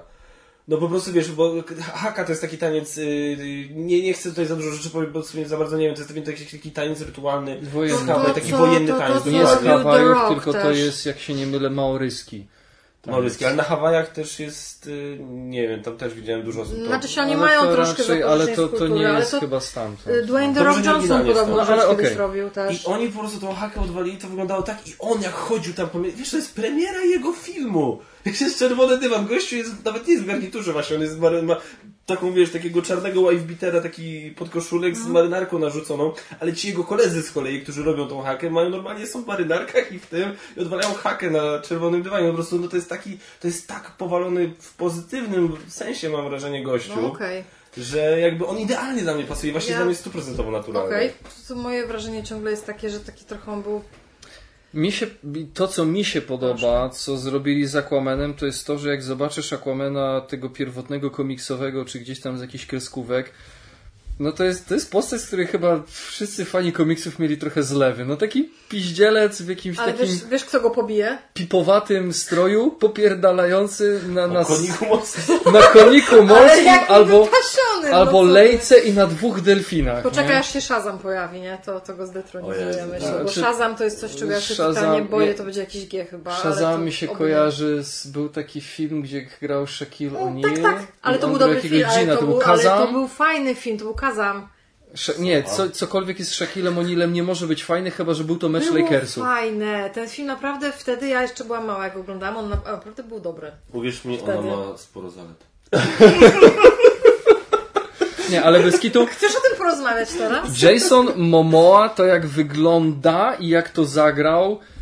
Dosko- w, w, zajebista postać, no. I, no i i ja, ja, tak? Ja stwierdzam, że wyglądał genialnie i tak sobie siedzę. Patrzę na niego i tak. Baby, naprawdę, ja nie. Nie, nie, nie, nie, ale poczekaj, poczekaj, poczekaj, nie, pod innym kątem, bo tak siedzę sobie i patrzę. Kuźwa, ciekawe ile by trwało zrobienie takiego tatuażu. A, no to... Ale no to, Boże, no. Tylko ty już, ty już nie możesz, bo już za bardzo sobie, za dużo sobie zajmujesz przestrzeni tym, tym. Nogi mógłbym zrobić. O tak, porozmawiajmy o nogach, tak. Się umówiłam na tatuaż. Tak. To ile już na będziesz, mia- 19, ile już będziesz miała? 19 lutego. Ile już będziesz miała? no, Boże, nie, no, mam, drugi bo ja, bo ja robię taki wielkoformatowy po prostu. No dobrze, ale to ile, który już będzie? Trzeci. Znaczy, ale Tylko pierwszy był zakryty tylko drugi drugim. zakrył pierwszy. Tak, drugi zakrył A, pierwszy. a Nie, nie resztki widać pod spodem, wiesz, zostawili te turkusy, ale będzie trzeci właśnie na, na tym. Będzie duży taki, duży. Taki tu będzie taki duży slash, taki naprawdę z gryfem jeszcze gitara będzie zajebał. Ale ten slash? Ten slash. A, ale z petem czy nie? Właśnie bez. Potem ale w cylindrze. W cylindrze. No, obowiązkowo. No nie.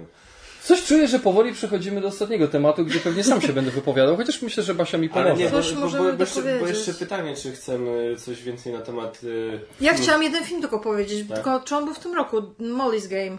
Tak? Mega Nie. mnie to zaskoczyło. To nie było w tym Nie. roku? Roku No. No właśnie, bo Było Ktoś miał, nie ktoś miał to w nie zestawieniu. My to mieliśmy. No właśnie, więc to jakby nie było tematu. Nie było tematu, a ja byłem... Yy, znaczy, jeśli chodzi o filmy, to ja tylko w sumie no, mógłbym powtórzyć w sumie to, co ty powiedziałeś, tak? Bo to jest, yy, to jest rok właśnie, gdzie mieliśmy takie, fan, takie świetne tytuły jak e, Avengers Infinity War, Narodziny Gwiazdy, Wdowy, bardzo dobry film też. I, Też niezły, tak? Parę, parę naprawdę takich perełek, ale z kolei no właśnie takie bolesne rozczarowania, tak? I to jest ten właśnie problem, że żeby to był każdy inny film, który nie wiem, który miał fajny trailer i ja myślałem, że może być fajny i się okazuje, że jednak taki fajny nie jest.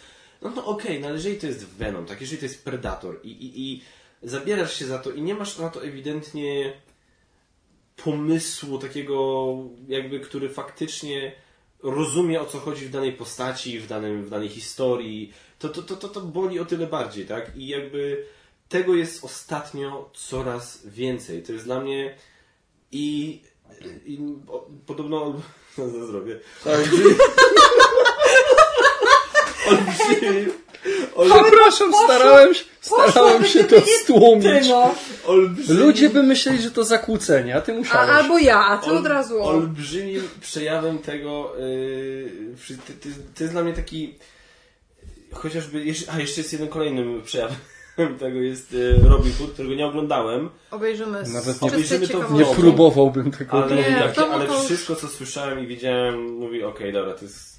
Znowu, to jest po prostu. Nie słyszałem, żeby kiedykolwiek Chris Stackman tyle bluzgał na swojej, w swojej recenzji, kiedy recenzował Robin Hooda. Ja powiem, to, ja, to czekałem na ten film, byłem ciekawy, ciekawy, ciekawy, obejrzałem recenzję Chrisa Stackmana. Okej, dziękuję. Ja byłem nieciekawy, obejrzałem jego recenzję i byłem jeszcze bardziej Co, nieciekawy. ja, ja lubię aktorów i dlatego myślę Ja sobie, kurde, Bardzo. no może to nie będzie wybitne, ale będzie taka fajna rozrywka, ale po tym, co mi Paweł powiedział, że to ma fatalne recenzje, no do kina zdecydowanie nie, ale gdzieś tam kiedyś obejrzymy na Znaczy, góry czy coś. obejrzę, ale... W domowych warunkach, ale no...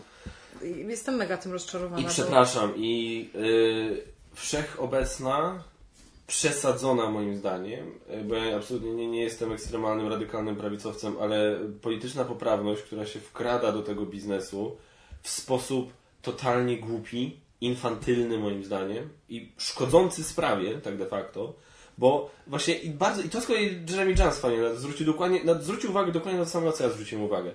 Jeremy Jones recenzję filmu Wdowy rozpoczął od Hey, Ocean's 8. Tak się to robi.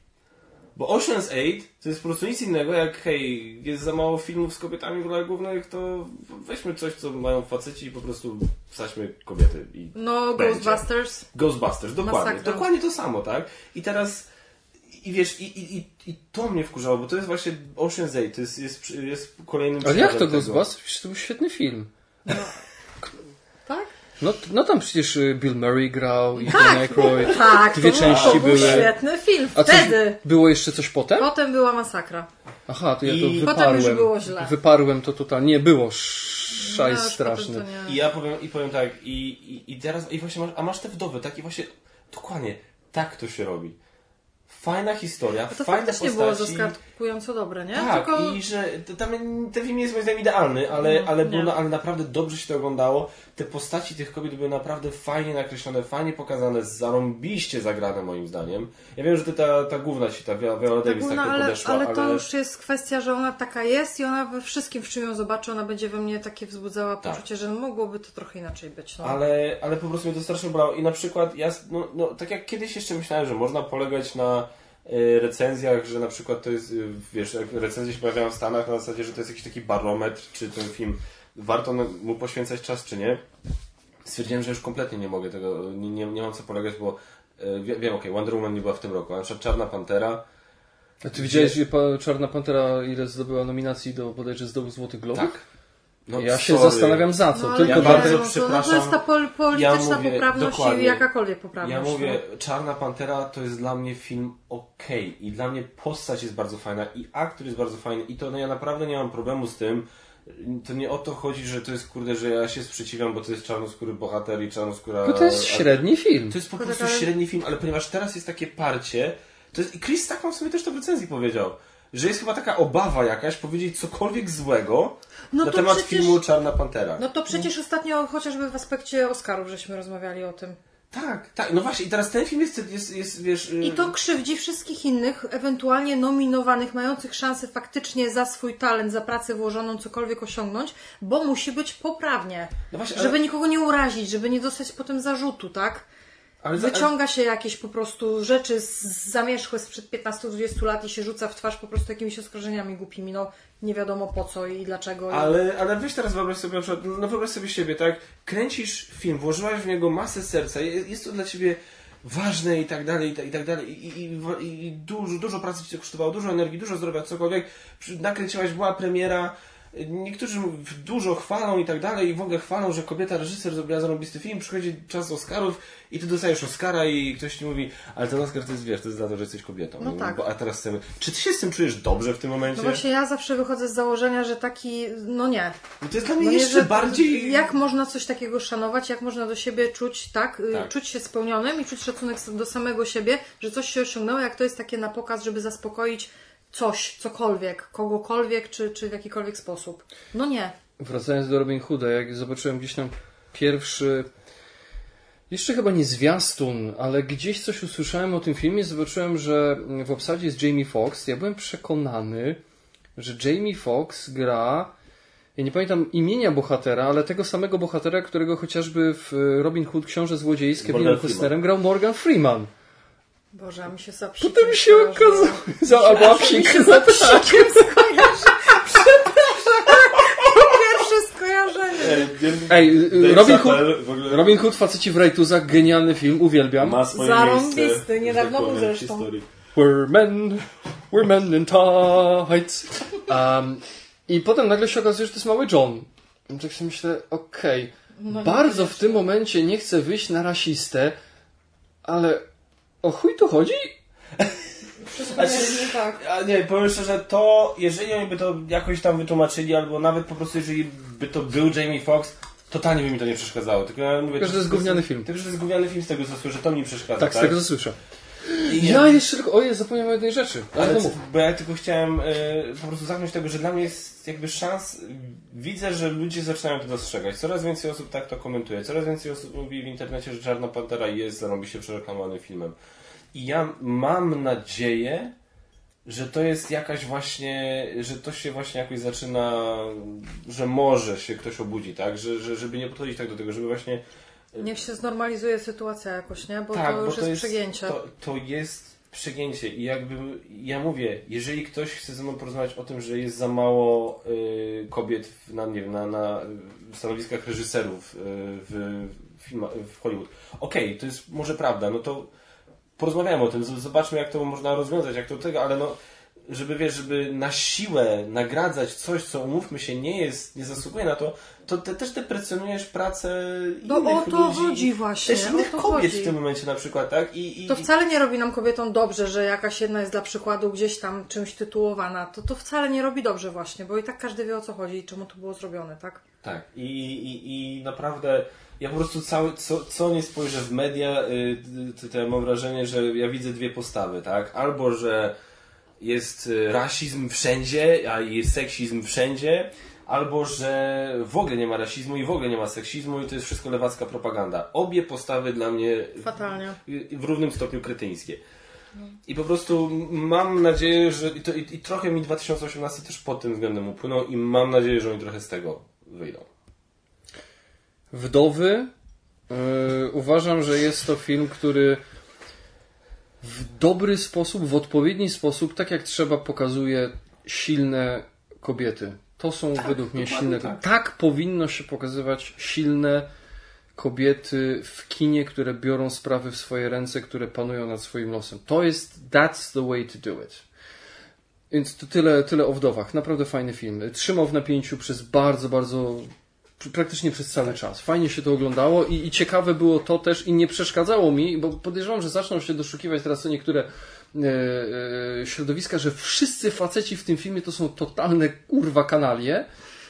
Ale ja nie miałem z tym problemu. Ja jako mężczyzna nie odbierałem tego, że o Jezu, a dlaczego tu jest tak, że wszyscy mężczyźni są tacy źli? Przecież w życiu tak nie jest. Mamy dobre strony, kurwa.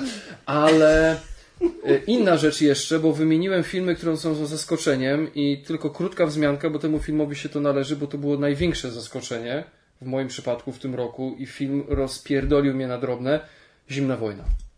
No Nie to widziałem. się nie wypowiem. I tak jak, i tak jak tego filmu, bo... Ida, Ida w kontekście oscarowym była dla mnie filmem bardzo mocno przereklamowanym. Nie chcę wchodzić na grząskie terytoria Żydów w filmach o Żydach, tak? czy, czy gdzieś o, zahaczające o Holokaust i tak dalej, bo to też jest temat rzeka. Tak jak Ida, okej film, ale nie przekonał mnie i, i ten Oscar nie bardzo. Tak jak zresztą gdzieś tam pisałem przy okazji Zimnej Wojny, że w momencie, kiedy była Ida, to Lewiatan, to był rosyjski film, o wiele bardziej był zajebisty, tak? Ale tak w przypadku Zimnej Wojny yy, odsyłam do mojej recenzji, ale wow. No, film mnie po prostu rozwalił. Ja, ja trochę unikałam, bo nie byłam w dobrej dyspozycji, że tak powiem, psychicznej, żeby jakiś ciężki taki film oglądać, bo mi się wydawało, że jest dosyć ciężki. Ja mam właśnie olbrzym- I gatunkowo tak. Olbrzymią Nie. sympatię darzę tą aktorkę. Naprawdę Ja nie ją jestem- uwielbiam, Ja, zwłaszcza ja nie z- oglądałem zbyt wielu rzeczy z nią, ale ja po prostu jak ja ją A widzę... z serialu chociażby. Ja, no tak, ale tak, wiesz, to też tam, wiesz, jednym okiem to oglądałem, ale y, ja po prostu jak widziałem ten wywiad ostatnio na YouTube, y, y, widziałem, ktoś wrzucił któryś y, kanał, nie wiem, czy to Cine Pictures, czy ktoś, promują ten film właśnie teraz jako film, jako kandydata do Oscara i właśnie pokazywali wywiad z Joanną Kulik, nie, jak ona tam po angielsku opowiada. No, dziewczyna jest tak naturalnie podjarana i podekscytowana tym, co się dzieje. Fakt faktem, że jest teraz w ciąży, więc hormony mają po prostu tam, it's party time, więc generalnie... No uwierz mi, Więc- zawsze to tak działa. Znaczy ja wiem, ale że akurat wiesz, trafili na No, moment. Ej, reklama, zapamiętaj. Reklama papieru toaletowego Velvet z tym psiakiem. Ja za każdym razem płakałam, jak widziałam tego pieska, tak? Więc jakby no... Ja pamiętam jak ja to wydałem. jak Bo co, bo się udławi papierem? Bo był taki słodki! Ja pamiętam, jak On tak biegł, ten papier się toczył, on tak biegł i był taki uroczy, że po Ja prostu pamiętam jak, płakać jak, się się, chciało. ja to jak się popłakałaś, jak byłaś w ciąży, ja ci puściłem ten filmik viralowy, gdzie e, biedne dzieci z Afryki e, czytały. Boże, to było skur... Czytały takie, wiesz, takie typ narzekania pokazać. białych ludzi z pierwszego, problemy pierwszego świata, na zasadzie, wiesz, jak ktoś tam, jakieś tam dziecko, wiesz, no w biednej wiosce w Afryce czyta, nienawidzę tego, tego momentu, ten moment, kiedy muszę jeszcze zejść na dół po ładowarkę do telefonu. Ja, wiesz, takie typowe problemy, On wiesz, stwierdził, że puszczanie tego kobiecie z rozchwianą e, gospodarką hormonalną w zaawansowanej ciąży jest świetnym pomysłem. Ja leciałam jak bóbr, wywołało to we mnie agresję i mogło się naprawdę źle skończyć, więc jakby nie, nie róbcie tego w domu. No. Musiałabyś e, samotnie wychowywać dzieci, bo ojciec by nie żył. Więc tak, e, świat e, filmów myślę też umówiliśmy, mówię, będzie topka, będzie Rozczarowanie topka. moje, Tak? jedno ogromne. Queen. Bohemian Rhapsody. Bohemian Rhapsody. Kurde, Nie, no. protestuję. Nie oglądam, dopóki nie będę miał opa- Jestem zażenowana tym, co oni z tym zrobili. Oczywiście ja wzięłam na to rodziców i moja mama była zachwycona. Ona wyszła i z, wyszła z seansu i powiedziała, że ona w końcu rozumie moją fascynację i moją miłość do Guns N' Roses, i że ona, gdyby Queen jeszcze działało, gdyby Freddie Mercury jeszcze występował na scenie, pojechałaby za nim wszędzie. Może do Stanów niekoniecznie, bo to już wymaga czasu. Ale pojechałaby wszędzie w obrębie Unii albo chociażby Europy całej, żeby Chociaż to w, zobaczyć. w granicach Schengen. Bo pierwszy, pierwszy raz w życiu usłyszała na sali kinowej jest głośno, tak? Ta muzyka się fajnie rozchodzi, jest fajne nagłośnienie. Pierwszy raz usłyszała na taką skalę te, te, te wykonania w- z jego głosem, tak? Oryginalnie. I po prostu widziałam, że ona tam ryczy, tak? Praktycznie. No, kocha ten zespół nad życie. Ale Obok to dużo skutera, osób- dużo osób to wymaga słyszałem. wytłumaczenia, ale generalnie tak. Więc mama, która jest lat 60 plus, tak, z tatą, którzy byli urzeczeni, im tam nie robiło, że historia się nie trzyma kupy, że to nie było tak, a inaczej, że to tak nie jest po nitce do, kłęb, do kłębka, że musimy dać jakąś piosenkę publiczności, więc zróbmy tak, żeby sobie mogli potupać, poklaskać i w ogóle. No to, to wszystko nie tak było, to tam już nie wchodźmy w to, ale samo usłyszenie tych piosenek na taką skalę, pierwszy raz, wyszła i in plus dla mnie jest to, że ona już teraz wie o co chodzi, kiedy my jedziemy na drugi koniec Polski na jakiś koncert ukochanego zespołu i ona to w końcu rozumie. I dla mnie to już samo w sobie jest zarąbistą rzeczą. Okej, okay, moja sugestia dla takich ludzi, niech zrobią film dokumentalny, gdzie zrobią the best of ileś tam występów na żywo Queena, w tym oczywiście słynny koncert z Live 8 i niech taki dokument, gdzie masz kilka takich występów jeden po drugim, taki do, godzinny dokument, Ale puśćcie do kin. I rodzice to rodzice poszli film. do Filharmonii później na właśnie Queen, Queen Symfonicznie i mega im się ale... podobało. Podejrzewam, że mi by się tak nie podobało jak im, ale to jest też kwestia... Mi, mi się bardzo podobało, ja byłem tak? na takim koncercie, tak. Bardzo im się podobało i też była wzruszona i mówi, że nie daruje sobie tego, że za jeszcze kiedy były, no, nie było ich wtedy podejrzewam stać, nie, nie było takich możliwości, żeby sobie na koncert po prostu pojechać paręset złotych pewnie tak wyrzucić, jak to mama mówi na, na jakiś koncert, ale ona tego teraz żałuje, nie? Dopiero po, po obejrzeniu, że nie widziała tego na żywo i już to się jakby nie wróci nigdy. To jest, znaczy dla mnie, ja po prostu... Ale generalnie film był do bani, totalnie wszystko było tam pomieszane, nie? Jeżeli bardzo dużo głosów słyszałem właśnie bardzo pochwalnych dla tego filmu, że właśnie chociażby ta muzyka i te hmm. momenty i tak dalej. A to już jest okay. zasługa samego ja Frediego, tak? Ale to jest właśnie, to jest po pierwsze, no umówmy się, to nie jest zasługa tego filmu, to jest zasługa muzyki. E, I, czyli zasługa Frediego, zasługa Queen. Ja po prostu rozmawialiśmy o tym przez telefon. Ja tutaj się odniosę do tego, co powiedziałem. Jeżeli ja na przykład biorę do ręki, patrzę na książkę i biorę do. I, i, i, i książka to jest biografia, tak? Biografia jakiejś postaci, która jest znana, lubiana, szanowana. I, I ktoś mi mówi, ale wiesz co, weź zobacz, że w tej książce jest to, to, to i to, to jest gówno prawda. Hmm.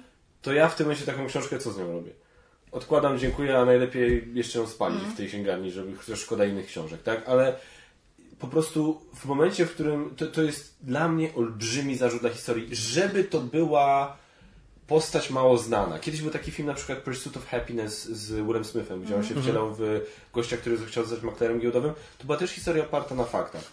I ja potem, ileś czasu po obejrzeniu tego filmu, przeczytałem jakiś artykuł, który pokazał, że tam parę rzeczy było, się rozmijało z prawdą, tak, w biografii tego gościa.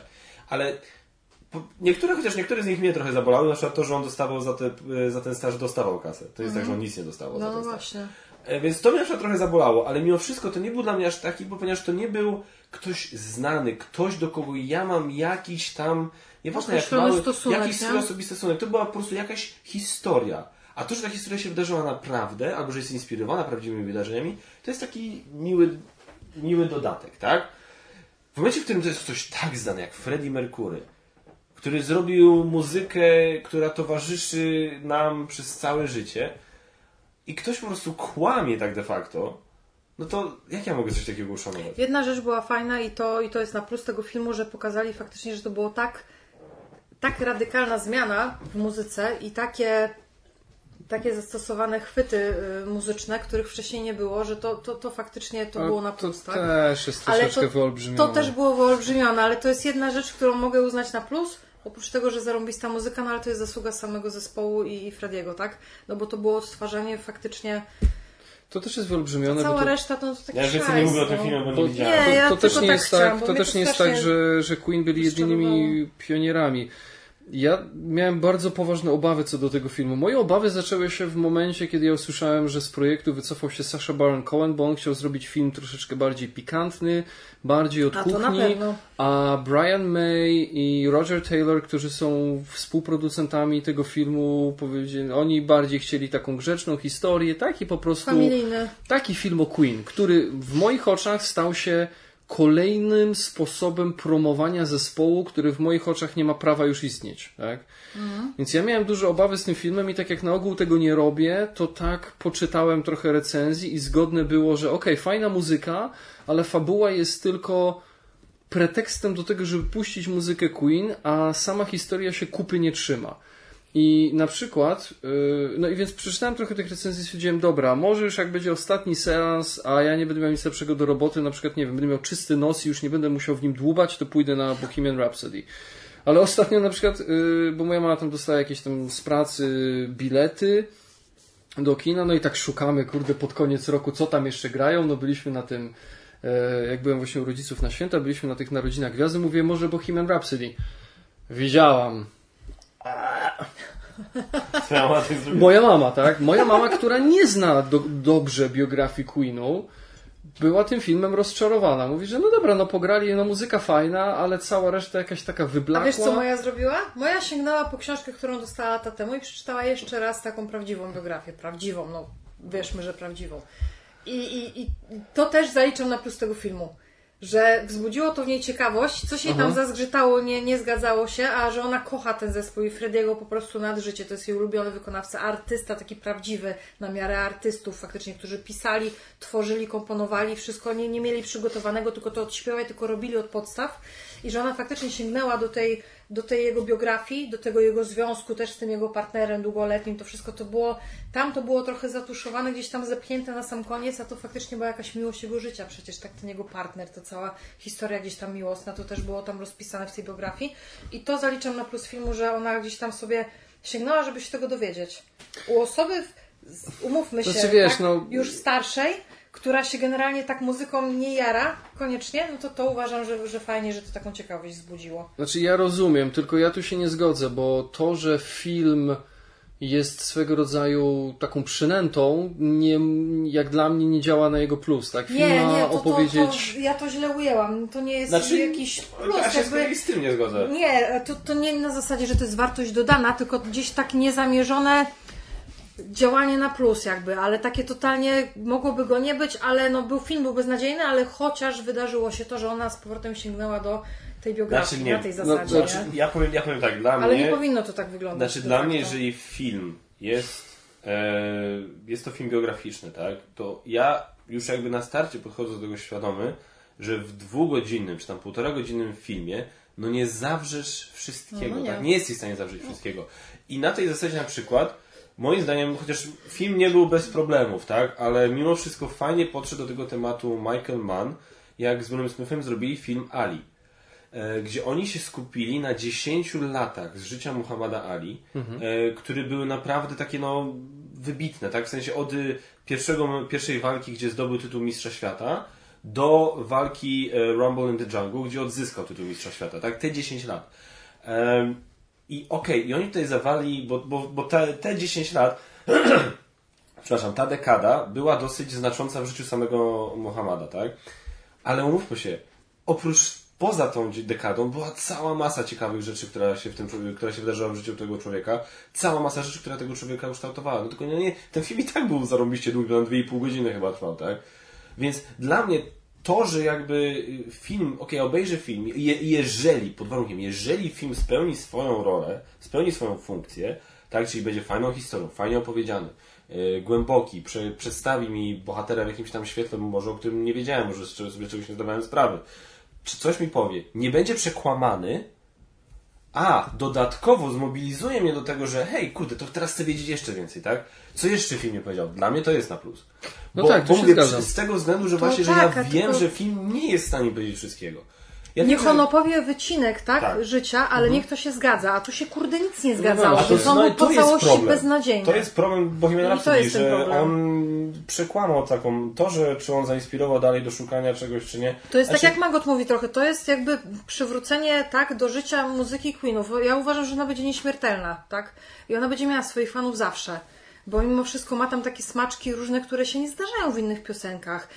Bohemian Rhapsody sama w sobie, no po prostu no to jest majstersztyk, jak dla mnie. Ja ją kocham, uwielbiam, jest przedługim utworem i nie ma drugiego takiego. Jak ten podcast. Dokładnie, trzeba go kończyć. Ale- Ale y, jakby liczone jest po to, żeby co? Żeby i teraz byłam w Empiku i widziałam tak, że są płyty znowu. Jest Greatest Hits. No i właśnie, I to mnie to boli, jest... to mnie wkurwia zwyczajnie, że to jest robione po to, żeby się Dokładnie znowu tak. sprzedawało, żeby znowu maszynka na pieniądze ruszyła, tak? To jest mój największy zarzut wobec tego filmu. Tak jak już powiedziałem Ci, dla mnie Queen nie powinien istnieć, tak? Dla mnie przykładem, nie, nie, ale dla mnie przykładem tego, mam nadzieję, że teraz nie urażę hardkorowych fanów i niczego nie, nie poprzekręcam, ale tak w dużym uproszczeniu, jeśli dobrze znam historię, e, płynnie przechodzimy na temat mu- muzyki, ale dla mnie wzorem do naśladowania takiego, takiej klasy, że czasami trzeba mieć klasę, Y, Dla mnie wzorem do naśladowania jest zespół Led Zeppelin. Gdy w tragicznych okolicznościach odszedł John Bonham, czyli perkusista Led Zeppelin, oni powiedzieli kończymy. I nie wrócili do tej pory. Tam były różne, różne tematy, tam gdzieś Jimmy Page, coś tam, a może zagramy. Robert Plant konsekwentnie mówi, ja to pierdolę. I oni nie wrócili. I nie robili szopki, jaką robią według mnie May z Taylorem. Deacon stwierdził, czyli basista, on stwierdził, dobra chłopaki, to wy tam sobie kurwa róbcie co chcecie, bierzcie sobie jakichś tam tych gości z Lambertów, z jakichś Tak, Mantalem, George czy... Michael and Queen. Adam Lambert Nie, and to- Queen. i jakichś tam innych frajerów, no offense. Ja się z tego wypisuję i mam wrażenie, że to jest cały czas, że ten film nie, nie jest niczym innym jak tylko kolejnym elementem do tego, nazwijmy to Queen franchise, czyli kolejnym elementem marketingowym, yy, będącym źródłem zarobku dla, dla, dla, dla członków zespołu. Bo ten film nie ma żadnej wartości poza tym, że puszcza trochę muzyki i gra na ludzkich sentymentach. Tak, ja go, okej, ja go nie widziałem, jest przepraszam, ale, ale cała fabuła jest takim stekiem bzdur, jest takim, tak, No są przekłamania po prostu. są, są totalne no. przekłamania, więc y, jestem ciekaw, jak, y, jak się na ten film zapatrują tacy naprawdę hardkorowi fani Queenu, którzy biografię zespołu i każdego z ich muzyków znają na pamięć. Jak go obudzisz niewyspanego po godzinie snu w ciągu nocy, to on ci to wyrecytuje. Wiesz Tutaj co? też byłbym ostrożny, żeby wiesz, żeby, też właśnie nie dajmy się zwariować w drugą stronę, tak? Wiesz, masz tych, okej, chociaż z kolei przy Queenie to tych takich fanów podejrzewam jest całkiem sporo, ale mimo wszystko, tak, no tacy, kurde, wiesz, fani, co znają wszystko, znają każdy de detal po prostu z zakulis i tak dalej, ich nigdy nie zadowolisz. To jest dla mnie, to jest dla mnie fakt, że ich No, tak nigdy też może nie być, no, to zadowolisz i jakby tutaj bym się nie sugerował. Tutaj bym jakby bałbym się, że wiesz, że oni by powiedzieli, kurde, że nie wiem, że kolor gitary był po prostu inny w takim, w tym, na, na tym, na tym koncercie. No tutaj bym po prostu, mo- może, może by mnie nie chodziło mi o, o tych gości, właśnie o tych, którzy tak są w stanie wyrecytować wybudzeni w środku nocy. Ale nie, ale fani po prostu. Fani, którzy znają historię. No przecież ty znasz. Tak, ale ty jesteś ciągle uważam, że ta muzyka nie umrze i nie zginęłaby i nie No, zapomnielibyśmy poradziłaby o sobie niej, sama, prawda? Gdyby Tak. nie ten gówniany film. Ona sobie poradzi doskonale. Nie trzeba maszynki uruchamiać znowu i trzepać kasy i odgrzewać starego kotleta, kurde, spleśniałego gdzieś tam na patelni po raz tysięczny. To jest żenujące i nie zasługuje na szacunek absolutnie. Ja tylko, Ja- ja tylko chciałem zamknąć ten temat. Yy, Nie dotykaj mnie. Co, przepraszam, co wspomniałeś wcześniej. E, Nie a propos, udawaj. A propos szukania do, dodatkowych e, rzeczy. Nie dotykaj mnie w ten sposób. Za, za łagodnie. E, że film biograficzny moim zdaniem powinien inspirować do, y, do, szukania, do szukania dalszego jakby pewnych informacji, do, do zagłębienia się w historię danej osoby, danego Masz zespołu, historię od razu. ale nie powinien inspirować do tego, żeby próbować to naprostować. Historię masz od razu, jest tak. informacja, że ma dodatkowe tam zęby i przez to paszczę bardziej rozdziawia i lepiej śpiewa. Masz od razu podane jak na talerzu. No, To jest podstawowa informacja. Ja się tu z tym zgodzę. Według mnie, jeśli historia danej osoby, au- autentycznej, au- autentycznej osoby, tak, nie jest wystarczająco atrakcyjna na dwugodzinny, na przykład, tak średnio, tak, trzymający w napięciu film, to po prostu się za to nie bierzmy. Tak jest moje zdanie, może bardzo radykalne, ale tutaj cały czas gdzieś, y, cały czas świeci mi w głowie przykład y, filmu Sniper Clint'a Eastwooda, gdzie on historię Chrisa Kyla po prostu, to, to było z kosmosu wzięte, tak? Bo i to też ja jestem spaczony tym, że najpierw przeczytałem książkę Cel Snipera y, autorstwa Chrisa Kyla. No to to jest y, Clint Eastwood z historii bardzo typowej. Bardzo typowej żołnierza, który zrobił cztery te tury w y, Iraku. Tylko, że był snajperem i był najbardziej skutecznym, ale to, jest, to też nie jest tak, że on zajebał 140 osób w jeden dzień. Tak? To było w ciągu czterech turów w Iraku. Zrobił, kurwa, western na Bliskim Wschodzie. No. Zrobił, zrobił pustynny w Ruku Bram. Oglądaliście w Ruku Bram, tak? Jude Law, e, Ed Harris. No to Clint Eastwood z mało pikantnej i, i takiej naprawdę no, żołnierskiej historii Chrisa Kyla, najskuteczniejszego snajpera w historii amerykańskiej armii, zrobił kurwa western w Iraku. No i jak ja to oglądałem, to aż o, rozdziawiałem gały i gębę z niedowierzania, że on tak namieszał. Bo wiesz, bo wiesz, czego to jest sytuacja, nie? To jest sytuacja, gdzie ktoś kupuje prawa do historii, ale nie jest e, w umowie podpisanej, w tym momencie nie ma doprecyzowanej, jak dużo można może w tej historii zmienić. I w tym momencie to przechodzi przez taki filtr. Yy, I teraz wiesz, szef studia ci powie, dobra, to jest do zmiany, bo jest zbyt grzeczne. To, To jest, się nagrywa? Tak.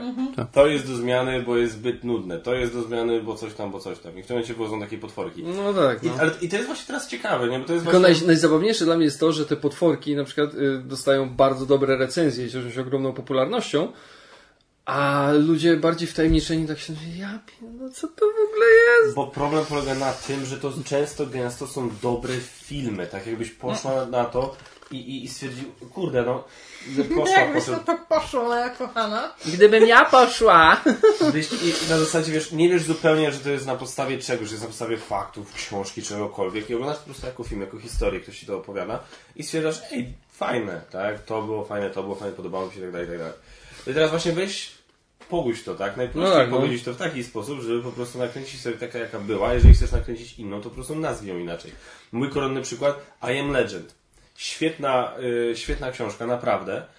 I film, który został na jej podstawie zrobiony, moim zdaniem bardzo dobry, tylko czemu on się nazywał I Am Legend, to ja nie wiem do dziś. Bo bez kitu, oprócz imienia i nazwiska głównego bohatera i fakt, że był tam Książka pies, była dobra, tak? Książka była świetna. No to masz odpowiedź. I jakby ja mam wrażenie, że otworzyłam puszkę Pandora, chciałam dwoma Ale zdaniami nie, nie, nie, o The bo- Queen. Nie, nie, nie, bo, ale nie, nie, nie, na co mam odpowiedzieć, bo nie rozumiem.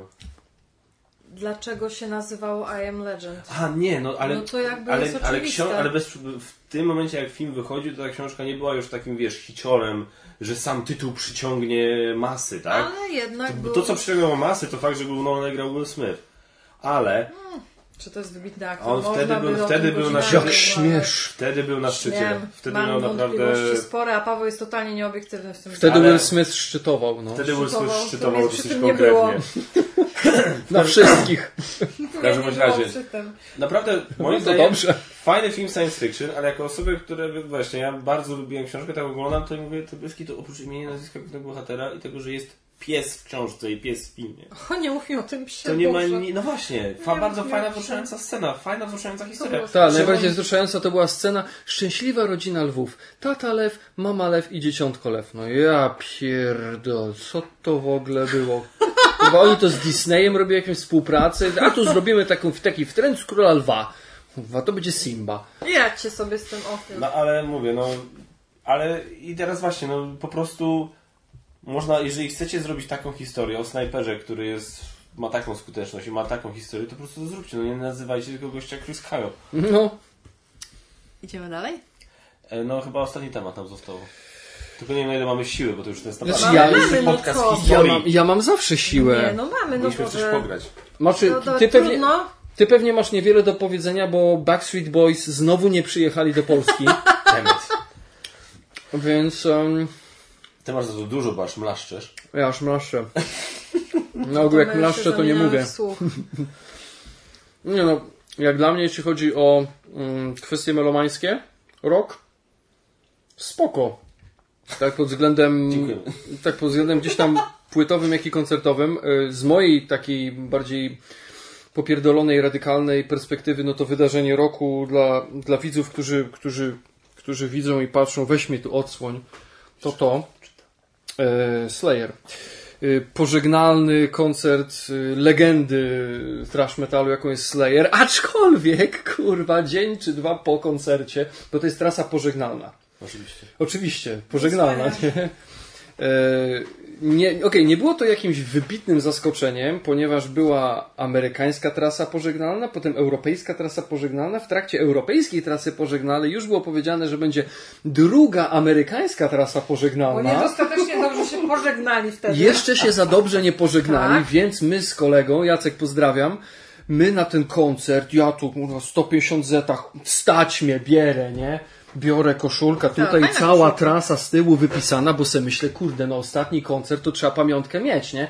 Wracam z tego koncertu, a tam parę dni później informacja, że takim się zajebiście żegna z polską publicznością, że w przyszłym roku w czerwcu Jeszcze w raz. Gliwicach jeszcze raz się będą żegnać. Ale nadal wydarzenie naprawdę wysokiej rangi i, i zajebiście się bawiłem. Atlas Arena w Łodzi była wypełniona po brzegi, tam tylko było parę gdzieś tam prześwitów, parę miejsc. No był rozpierdol. No. Ale tam też dobre nagłośnienie jest a propos tego Atlas Areny, bo myśmy byli na koncercie Aerosmith. dokładnie, a potem byliśmy w Gliwicach właśnie na stadionie chyba, tak? Tak. Kansów. Tak. To była masakra. I to było rozczarowanie dla mnie ogromne, bo już po prostu z nagłośnieniem to totalnie im nie poszło. No ja mam, ja jestem sceptycznie nastawiony do dużych hal takich widowiskowych, a jeszcze bardziej do stadionów. Ja jednak wolę bardziej kameralnie, mniejsze kluby.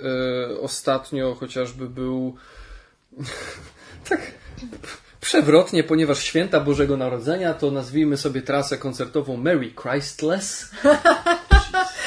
Uroczo. Kto mógł to wymyślić, jak nie tylko panowie z Behemota, ale zrobi sobie mini trasę po Polsce, Warszawa, Gdańsk, Wrocław, y, ale koncert był, no też był rozpierdol i tak jak y, zacząłem, o ile, jeśli jest się pod sceną, y, są miejsca stojące, nazwijmy to, o ile tam można mówić o rzędach, w momencie, kiedy zacząłem koncert, tak będąc, jakieś siedem osób było między mną a barierkami pod sceną, jak skończyłem, to była jedna osoba. Yy, No, no był ogień, koncert był wyprzedany i naprawdę, kurczę, się działo i skończyłem ten koncert totalnie zmasakrowany. Miałem jakąś krew na nosie, jak przyszedłem do domu i nie wiedziałem za bardzo, czy to jest moja krew.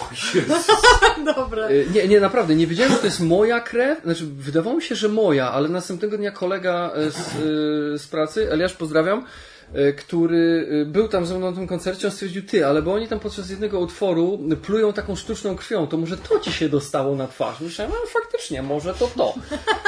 No ale y, bez pracy nie ma kołaczy. Jak się człowiek wymęczył swoje pod sceną i, i, i dostał trochę po żebrach i miał zdeptane nogi, na szczęście mam swoje takie robocze glany na takie koncerty, no to pamiątko, pamiątka wpadła, taki sygnowany e, nie pamiętam jak się firma nazywa, kostka do gry, taka s- ten, e, sygnowana, behemotowa. Także było parę fajnych koncertów, jak, zwykle, jak zwykle zawsze na propsie B90 gdańskie, które ściąga fajne zespoły i trochę tam się działo e, w tym roku, no ale Slayer rozjebał system. No i w przyszłym roku się będzie sporo działo, ale to będzie podsum- będziemy podsumowywać później i też trochę dobrych płyt. Dzisiaj, dzisiaj byłem na chwilę w Empiku, bo coś tam musiałem załatwić i ponieważ mam za mało płyt w domu, nie mam gdzie ich kłaść, tak patrzę, o! Yy, jak się nazywa? Under a Fragmented Sky. Nie wiem, słyszeliście pewnie o Riverside.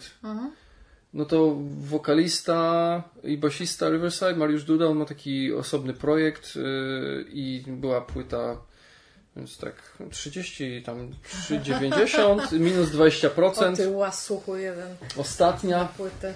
Bierę. Było parę dobrych płyt. No, też wspomniany Behemoth wydał całkiem. Jakie to jest bluźniercze, nie? Tam jest takie, takie coś, że się rozkłada, wygląda jak taki kościelny tryptyk. I stamtąd się wyciąga płyta, tam takie obrzydliwe, bluźniercze zdjęcia doskonałej jakości. Y, No, także, także, y, no, siedziało, siedziało. Y, Będę miał, ja z kolei na przykład y, kompilując moją coroczną, nie cieszącą się jakimś tam ogromnym, ogromną popularnością, ale mającą chyba też swoją gdzieś jakąś tam wierną widownię, moje podsumowanie muzyczne roku, to ja z kolei będę miał, podejrzewam, taką zagwozdkę, jak ty masz z grami, jak mówisz, że będziesz miał z grami. bo, bo naprawdę było sporo dobrych rzeczy na równym poziomie. Sporo polskich rzeczy, ciekawych. E, Będziesz rozwijał polskie i zagraniczne. nie, nie, nie, nie, nie. To, to, to, się, to, to akurat się nie przyjęło e, za dobrze. Tam ludzie to trochę skrytykowali, więc nie, będzie ujednolicona, nie będę tam wydziwiał, ale no tak już wydaje mi się, że będzie tam trochę polskich akcentów, chociażby taki zespół Void Hanger, który w 45, nawet nie 45, w około 40 minut daje ci do zrozumienia, że życie jest chujowe, że nie masz na co czekać, że jest to tylko pasmo cierpień i pośród chyba ośmiu czy siedmiu angielskojęzycznych, y, siedmiu angielskojęzycznych kawałków jest jeden polski, który brzmi naprzód donikąd. O. I generalnie utwór jest o tym, jak umrzesz, to jeszcze tylko w ostatniej chwili spojrzysz na siebie, że to było totalnie przejebane i nara. Także naprawdę, naprawdę fajny rok. Znaczy, ja, jeśli chodzi o płyty, to ja mam też taką małą historię tutaj, ale już Ci w sumie powiedziałem, bo to jest skąd się wziął Twój prezent na święta, czyli soundtrack do Narodziny Gwiazdy. Ale już to też słyszałem, to już nikt nie jest zainteresowany. A, widzowie, o Jezu, Tak, zapomniałem. oni ciągle mogą słuchać. Ich to może Bo ciekawić. sytuacja była taka, że ja właśnie stwierdziłem, dobra, kupię Ci e, właśnie ten soundtrack na Narodziny Gwiazdy, bo to jest po prostu do... Wiem, że chciałem, wiem, że się podobało i w ogóle i fajna muzyka i tak dalej, Ty, dobra. Gwiazda Dawida. Ale jak prawdziwie, jak prawdziwy, kochający mąż, e, wzorowy mąż, e, zostawiłem to praktycznie na ostatnią chwilę. Wiesz, Znaczy tak, kochający, ale nie za bardzo strategicznie nie za bardzo działający. ogarnięty. E, I w tym momencie, wiesz, ja nagle tak patrzę i jest tak, okej, e, patrzę po, po salonach Empiku na stronie internetowej, gdzie jest dostępny, okej, idę, a nie, u nas jest wyprzedany. Ja tak, okej, bo na stronie, a tak, bo strona jest aktualizowana, tam są ileś Raz na naście godzin, więc już tam się może okej, dobra. Idę dalej do kolejnego salonu. Ta sama sytuacja i babka mi dopiero powiedziała, już i z tego co wiem, jest jeszcze parę egzemplarzy, to było w Gdańsku, jest jeszcze parę egzemplarzy w salonie Empiku w centrum Gdyni. W Gdyni I to było jest- coś, czego nie było w I Gdańsku? wiesz, i nagle Bilety do Gdańska. 15, A no tak, no fakt. 15 i wiesz, to jest tam Trójmiasto, dla mieszkańców Trójmiasta wiadomo, poza no to jest tam z 20 km. Mówię sobie, dobra, no, no Boże, no co, no, no jadę, tak, cisnę po To prostu. ty miałeś takie naprzód donikąd. Ja czyli do miałem Gdyni. bardzo naprzód donikąd i pojechałem. Poszedłem, rozglądam się jak szalony po tym salonie Empiku w tym w Gdyni, na zasadzie gdzie to, gdzie to jest, nie mogę znaleźć. A znowu Tutaj to, śledzie, Znowu to gdzie za- te płyty. znowu to, znowu to zaktualizowali, w ogóle o co chodzi. I w tym momencie podchodzę do gościa, gość mi pokazuje faktycznie, że była półka, gdzie jeszcze parę tych kopii było. I ja bardzo żałowałem, bo stwierdziłem, bo ja kupiłem dwie. Bo stwierdziłem, że Basia chce, żeby miała swoją kopię, swoją Było płytę. zadzwonić, ja bym ci powiedział, że wziął jeszcze trzecią. Mm, Ale I wiesz, czwarta by się jeszcze przydała. Myślę, że tak, ale, I know a guy, ale wiesz, so- i tak stwierdziłem, że Basia miała swoją, swoją płytę, z którą będzie mogła robić co chce, ja chciałem mieć po prostu w samochodzie, że tak, żeby grało. I tak po prostu mi brakowało tego, bo tak wiedziałem, kurde, jak ci wszyscy ludzie tak cisną, po prostu jest takie, tak jak co mi brakowało tego, żeby obok był ktoś, kto widzi tak mało tych płyt, a ja biorę dwie, zdejmuję because I can. Bo mnie stać! I odchodzę do tego. A wiesz, że moja jest połamana, w sensie opakowanie, ale w środku jest nienaruszona. To Ale śledziami, śledziami nie śmierdzi. Śledziami nie śmierdzi, A, to ale się zdeptał po drodze gdzieś. Jasny gwint. Widzowie spoza miasta nie mają bladego pojęcia, o czym mówicie.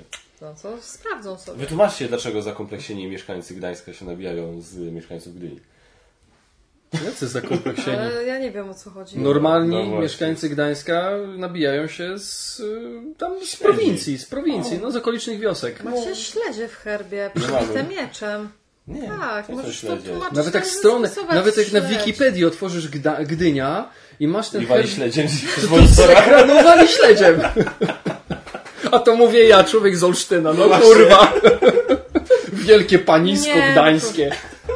To jest taka miłość Słoik. między, Taki między, słoik. międzymiasteczkowa miłość, małomiasteczkowa.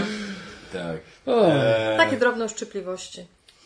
e, więc tak, no my z kolei jeśli chodzi o muzykę, to byliśmy na Ja jestem-. Nie. Tak, przepraszam. No nie, Nie, bo jestem są rozczarowana, że Dawida podsiadło, a propos małomiasteczkowego nie zaliczyłam. Chciałam iść... Panie Dawidzie, jeżeli pan słucha, Przepraszam, to wyszło fatalnie. ja nie żałuję. Ja, ja liczę na to, że w przyszłym roku zaliczy Pink. Miało nie, chciałam zaliczyć koncert Dawida Podsiadło i myślałam, że zrobię, właśnie chciałam powiedzieć, że zrobię to z twoją mamą, co by było jeszcze Jezus. Już zaliczę Dawida z twoją mamą.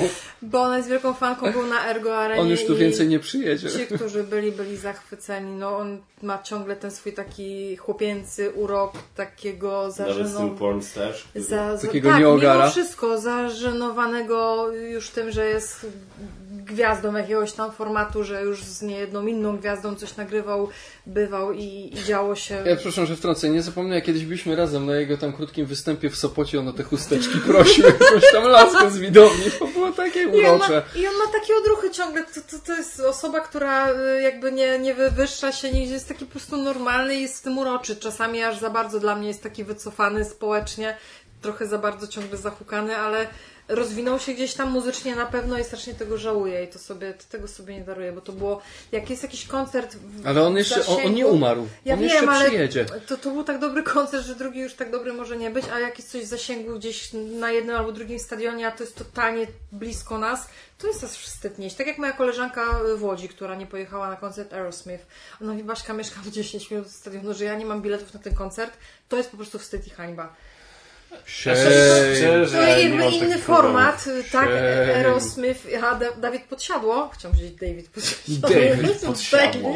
David Ale- Underseat. Ale to jakby trochę tłumaczy, że jakby nie trzeba nigdzie się ruszać, nie, nie trzeba nigdzie jechać, możesz wsiąść w taksówkę, podjechać, podejść, cokolwiek i nie zrobiłam tego i jestem sobą rozczarowana. Znaczy, I ja, żałuję. znaczy, okej, z jednej strony mówię, że ja takich bolączek nie mam, z drugiej strony ja bardzo żałuję, że jednak się za długo, na, za długo zastanawiałem, chociaż trochę dozwalam na Marka, który nie wiem, czy słucha, A, pewnie już nie. wiem. E, I koniec końców nie pojadę na e, występ Billa Bera w e, styczniu w Warszawie. A bilety już jednego z moich ulu- Jednego z moich ulubionych stand-uperów. No kurwa mać, moja żona powiedziała wprost, że mi sprezentuje bilet na tej, w tej pierwszej sekcji jako prezent na gwiazdkę. I ja jedyne co ja powiedziałem to jest to, że mi po prostu do budżetu brakowało, żeby jeszcze ktoś ze mną pojechał, żebym sam nie jestem w stanie jeden kumpel, którego, o którym wiem, że lubi tego komika, za długo się zastanawiał i bilety z tej pierwszej sekcji poszły. A mnie nie zapytałeś. No bo ty nie znasz tego gościa, No rozmawialiśmy i? o nim wielokrotnie, mówiłem ci o nim kiedyś. No i co z tego? Ty byś poszedł na występ Zawsze warto zapytać, no co z ciebie za kolega? No nieważne. No to tak jak, no, no to każdego wykonawcy, stand-upera, muzyka na początku nie znasz. Nie no, nie podejrzewałem, żebyś chciał wydawać tam, nie wiem, no, ileś tam kasy na to, żeby słuchać na żywo gościa, którego właśnie nie znasz. tak? Kaszmar, ale, Ale on ci ty, zaraz powie, że jego ty stać. nie bierzesz pod uwagę jednej rzeczy. Tak. Nie stać. No właśnie. Fajnie. Więc weź to na drugi raz pod uwagę, no. Dumbass. Powinieneś mówić być takie przemówienia motywacyjne dla Ej, coś czuję, coś czujesz, że jak będzie Mów o Lady, wszystkich rzeczach, których nie musisz będzie Lady robić. Gaga w Polsce my pójdziemy razem na jej koncert, zobaczycie. No kurwa. No. Znaczy, no, no ba. No ba. Margot powinien wydawać takie przemówienia motywacyjne, takie coachingowe, gdzie, gdzie po prostu wychodzi na scenę i wylicza rzeczy, których nie musi robić, ale je zrobi. Bo go stać. Dokładnie.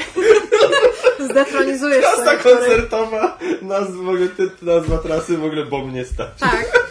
Ej, ja, ja to kupuję. Nie? Krótkie wystąpienia, ale do rzeczy. Tak. Dlaczego? Po co Bo mnie stać.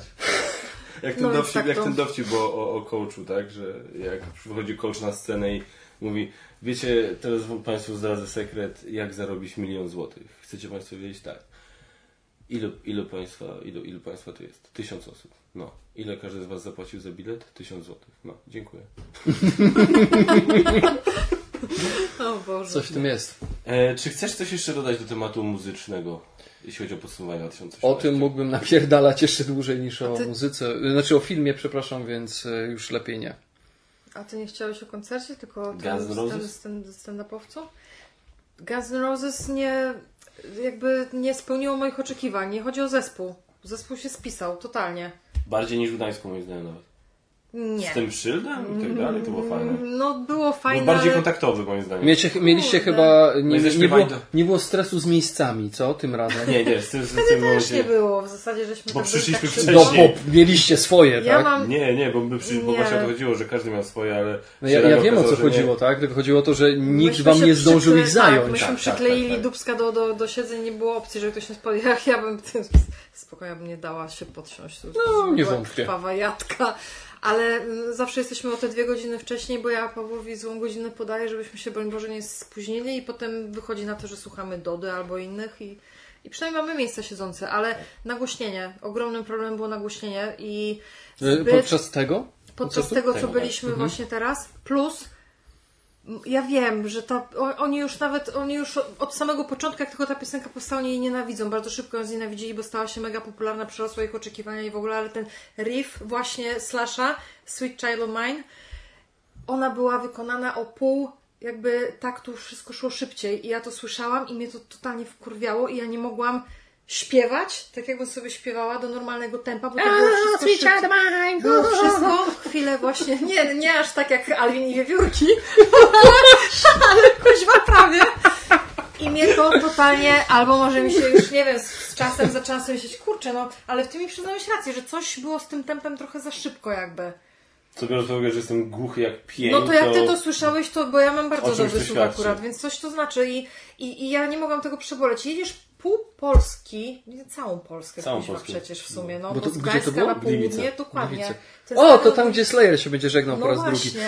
dlatego mi się tak przypomniało. Jedziesz całą Polskę, wydajesz kasę, żeby dojechać, żeby tam wiadomo się przespać, cokolwiek. Bilety są same w sobie też około tysiąca tak kosztują, więc To było na stadionie? ciułasz, tak.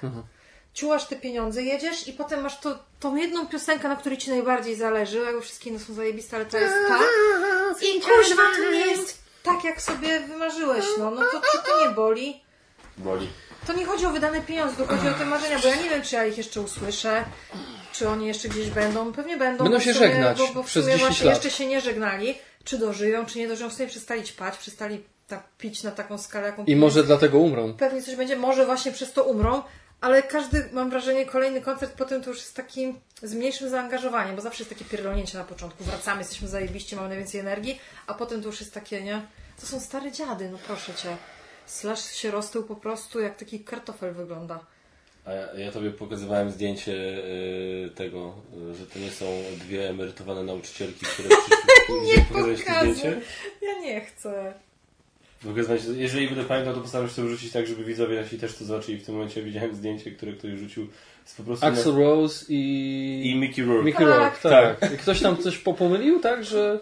Nie, to nie był, że ktoś pomylił, tylko ktoś dla żartu napisał, że to nie, są, Aha. to nie są dwie emerytowane nauczycielki na koncercie swoich wnuczek, podczas gdy ich mężowie Tylko na, na, tym, na tym zdjęciu, które widziałem, to ta osoba, która rzekomo jest Mickiem Rourke'iem, jak dla mnie nie przypominała Mickey'ego On Rourke'a. jest totalnie zoperowany, wiesz, bo Ja wiem, to, nawet biorąc pod uwagę to. On dostał szajbę jakieś na tę operację i one nie zawsze były udane. Znaczy, moim zdaniem ciągle jest. Jest, jest. To jest Mickey Rourke. To jest dla mnie bez wątpienia Mickey Rourke. No dla mnie nie. Jakbyś mi pokazał tę osobę, zapytał mnie, kto to jest, ja bym ci nie powiedział, że to jest Nie? Mickey Rourke. Nie. A, no to, Nie. Wiesz co, bo to ten... tylko pokazuje, jak źle z nim jest, ale dla mnie. No, nie, no, znaczy, ja bym go rozpoznał, ale to faktycznie, no, podejrzewam, jestem w stanie zrozumieć, że ktoś może mieć z tym problem. Dlatego ja nie do końca to skumałem, bo tak patrzę, Mickey Rourke? No jak? No, niestety już w tym. W jakim on filmie ostatnio zagrał w tej części. Jak to się nazywało? On już miał taką. Właśnie, chyba w sumie tam. To ostatnia jego rola, jaką widziałeś wtedy? Tak mi A, się chyba wydaje. I już potem. tą twarz miał taką opitą, właśnie opuchłą od, od jakichś wypełniaczy. Coś tam strasznie nie pykło mu z tymi Nie e, wiem. Nie zabiegami. Wiem. No tak pamiętam, Iron Man wcześniej był... A Expendables było po Iron Manie dwójka, czy przed? Ja go pamiętam chyba z tego Ironmana. Pierwsza właśnie. część? No, bo tylko w pierwszej grał. To chyba... To nie wiem. Chyba była przed. Ale faktycznie. Mogła być przed. No w każdym bądź razie liczę, że jeszcze jeden koncert, y, że my dożyjemy, oni przede wszystkim, że dożyją i że zatrze się to wrażenie, bo to nie było spełnienie moich marzeń wtedy niestety. Nie żałuję. Też nie ciągle. żałuję, Absolutnie ale- nie, bo jak zawsze ryczę pół koncertu, że udało nam się dojechać cało zdrowo i w ogóle, bo jedziemy na złamanie karku i w ogóle jesteśmy i się i ryczę, że ze szczęścia. Potem ryczę, że tak ładnie, wszystko fajnie i oni są i są na żywo, ja ich widzę na żywo, w życiu nie myślałam, że dożyję tego momentu. A potem, ryczę, jak podliczę pieniądze, które wydałam. Ryczę, że kurde, nie, nie, Sweet Child of Mine leci nie tak jak trzeba i że koncert się kończy, więc ja cały czas prawie ryczę w, w różnych jakby tonacjach i z różnego powodu, ale jest to dla mnie kurde doniosła chwila. Taka właśnie. To jest chyba dobry To chciałem powiedzieć. motyw na podsumowanie i zakończenie. Ryczymy, bo chwile są bardzo takie Ulot. Różnie ryczymy. Podniosłe. Ryczymy z różnych powodów, bo film jest chujowy, bo jest wzruszający, bo jest fajna piosenka, a potem leci przyspieszane Sweet Child Mine. Różne powody są, żeby ryczeć. Tak. Ryczymy, jak patrzymy, ile kasy nam Kickstarter ściąga. O tak. Ale potem ryczymy jak przychodzi potem The Fireball jak Island na przykład, przychodzi. nie? I, I ryczymy, wielki- kiedy słyszymy, że gry stoją na tle. ryczymy. A potem tak. ryczymy ze śmiechu, jak się dowiadujemy, że ktoś postanowił okłamać graczy.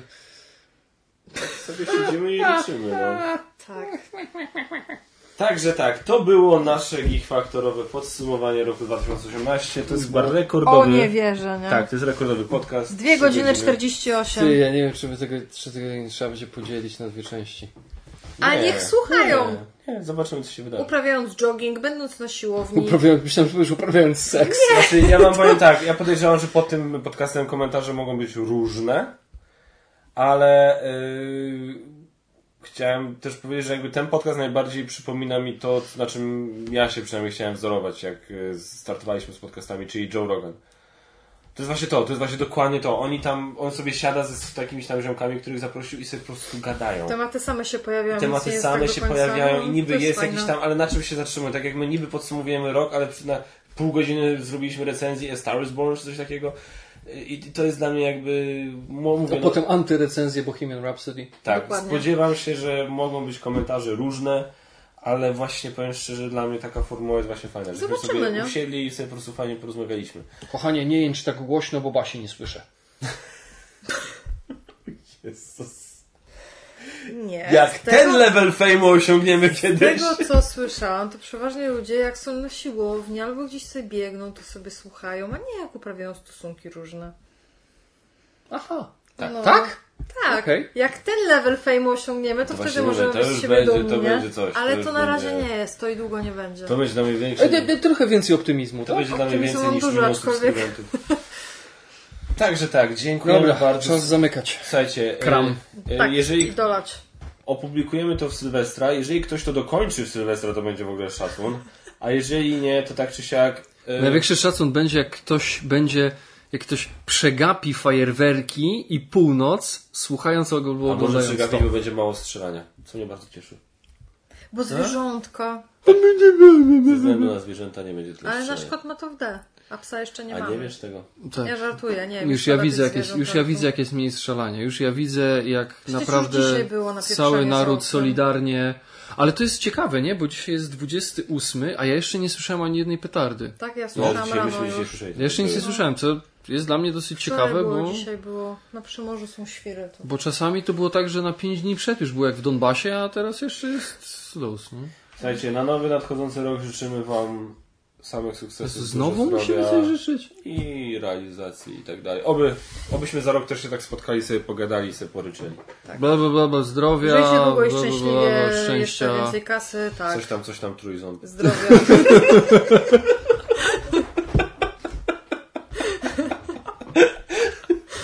tak. Tak to było przetłumaczone na dubbingu właśnie. Dzięki bardzo i mówili dla Was Basia? Magot, i Kaczmar. Dzięki bardzo i tradycyjnie zapraszamy Was do subskrybowania, komentowania, lajkowania, ale przede wszystkim do oglądania I do grania. i do podsumowywania. i dzięki bardzo i do zobaczenia w kolejnych odcinkach. Cześć! Nie popieprzyłam niczego.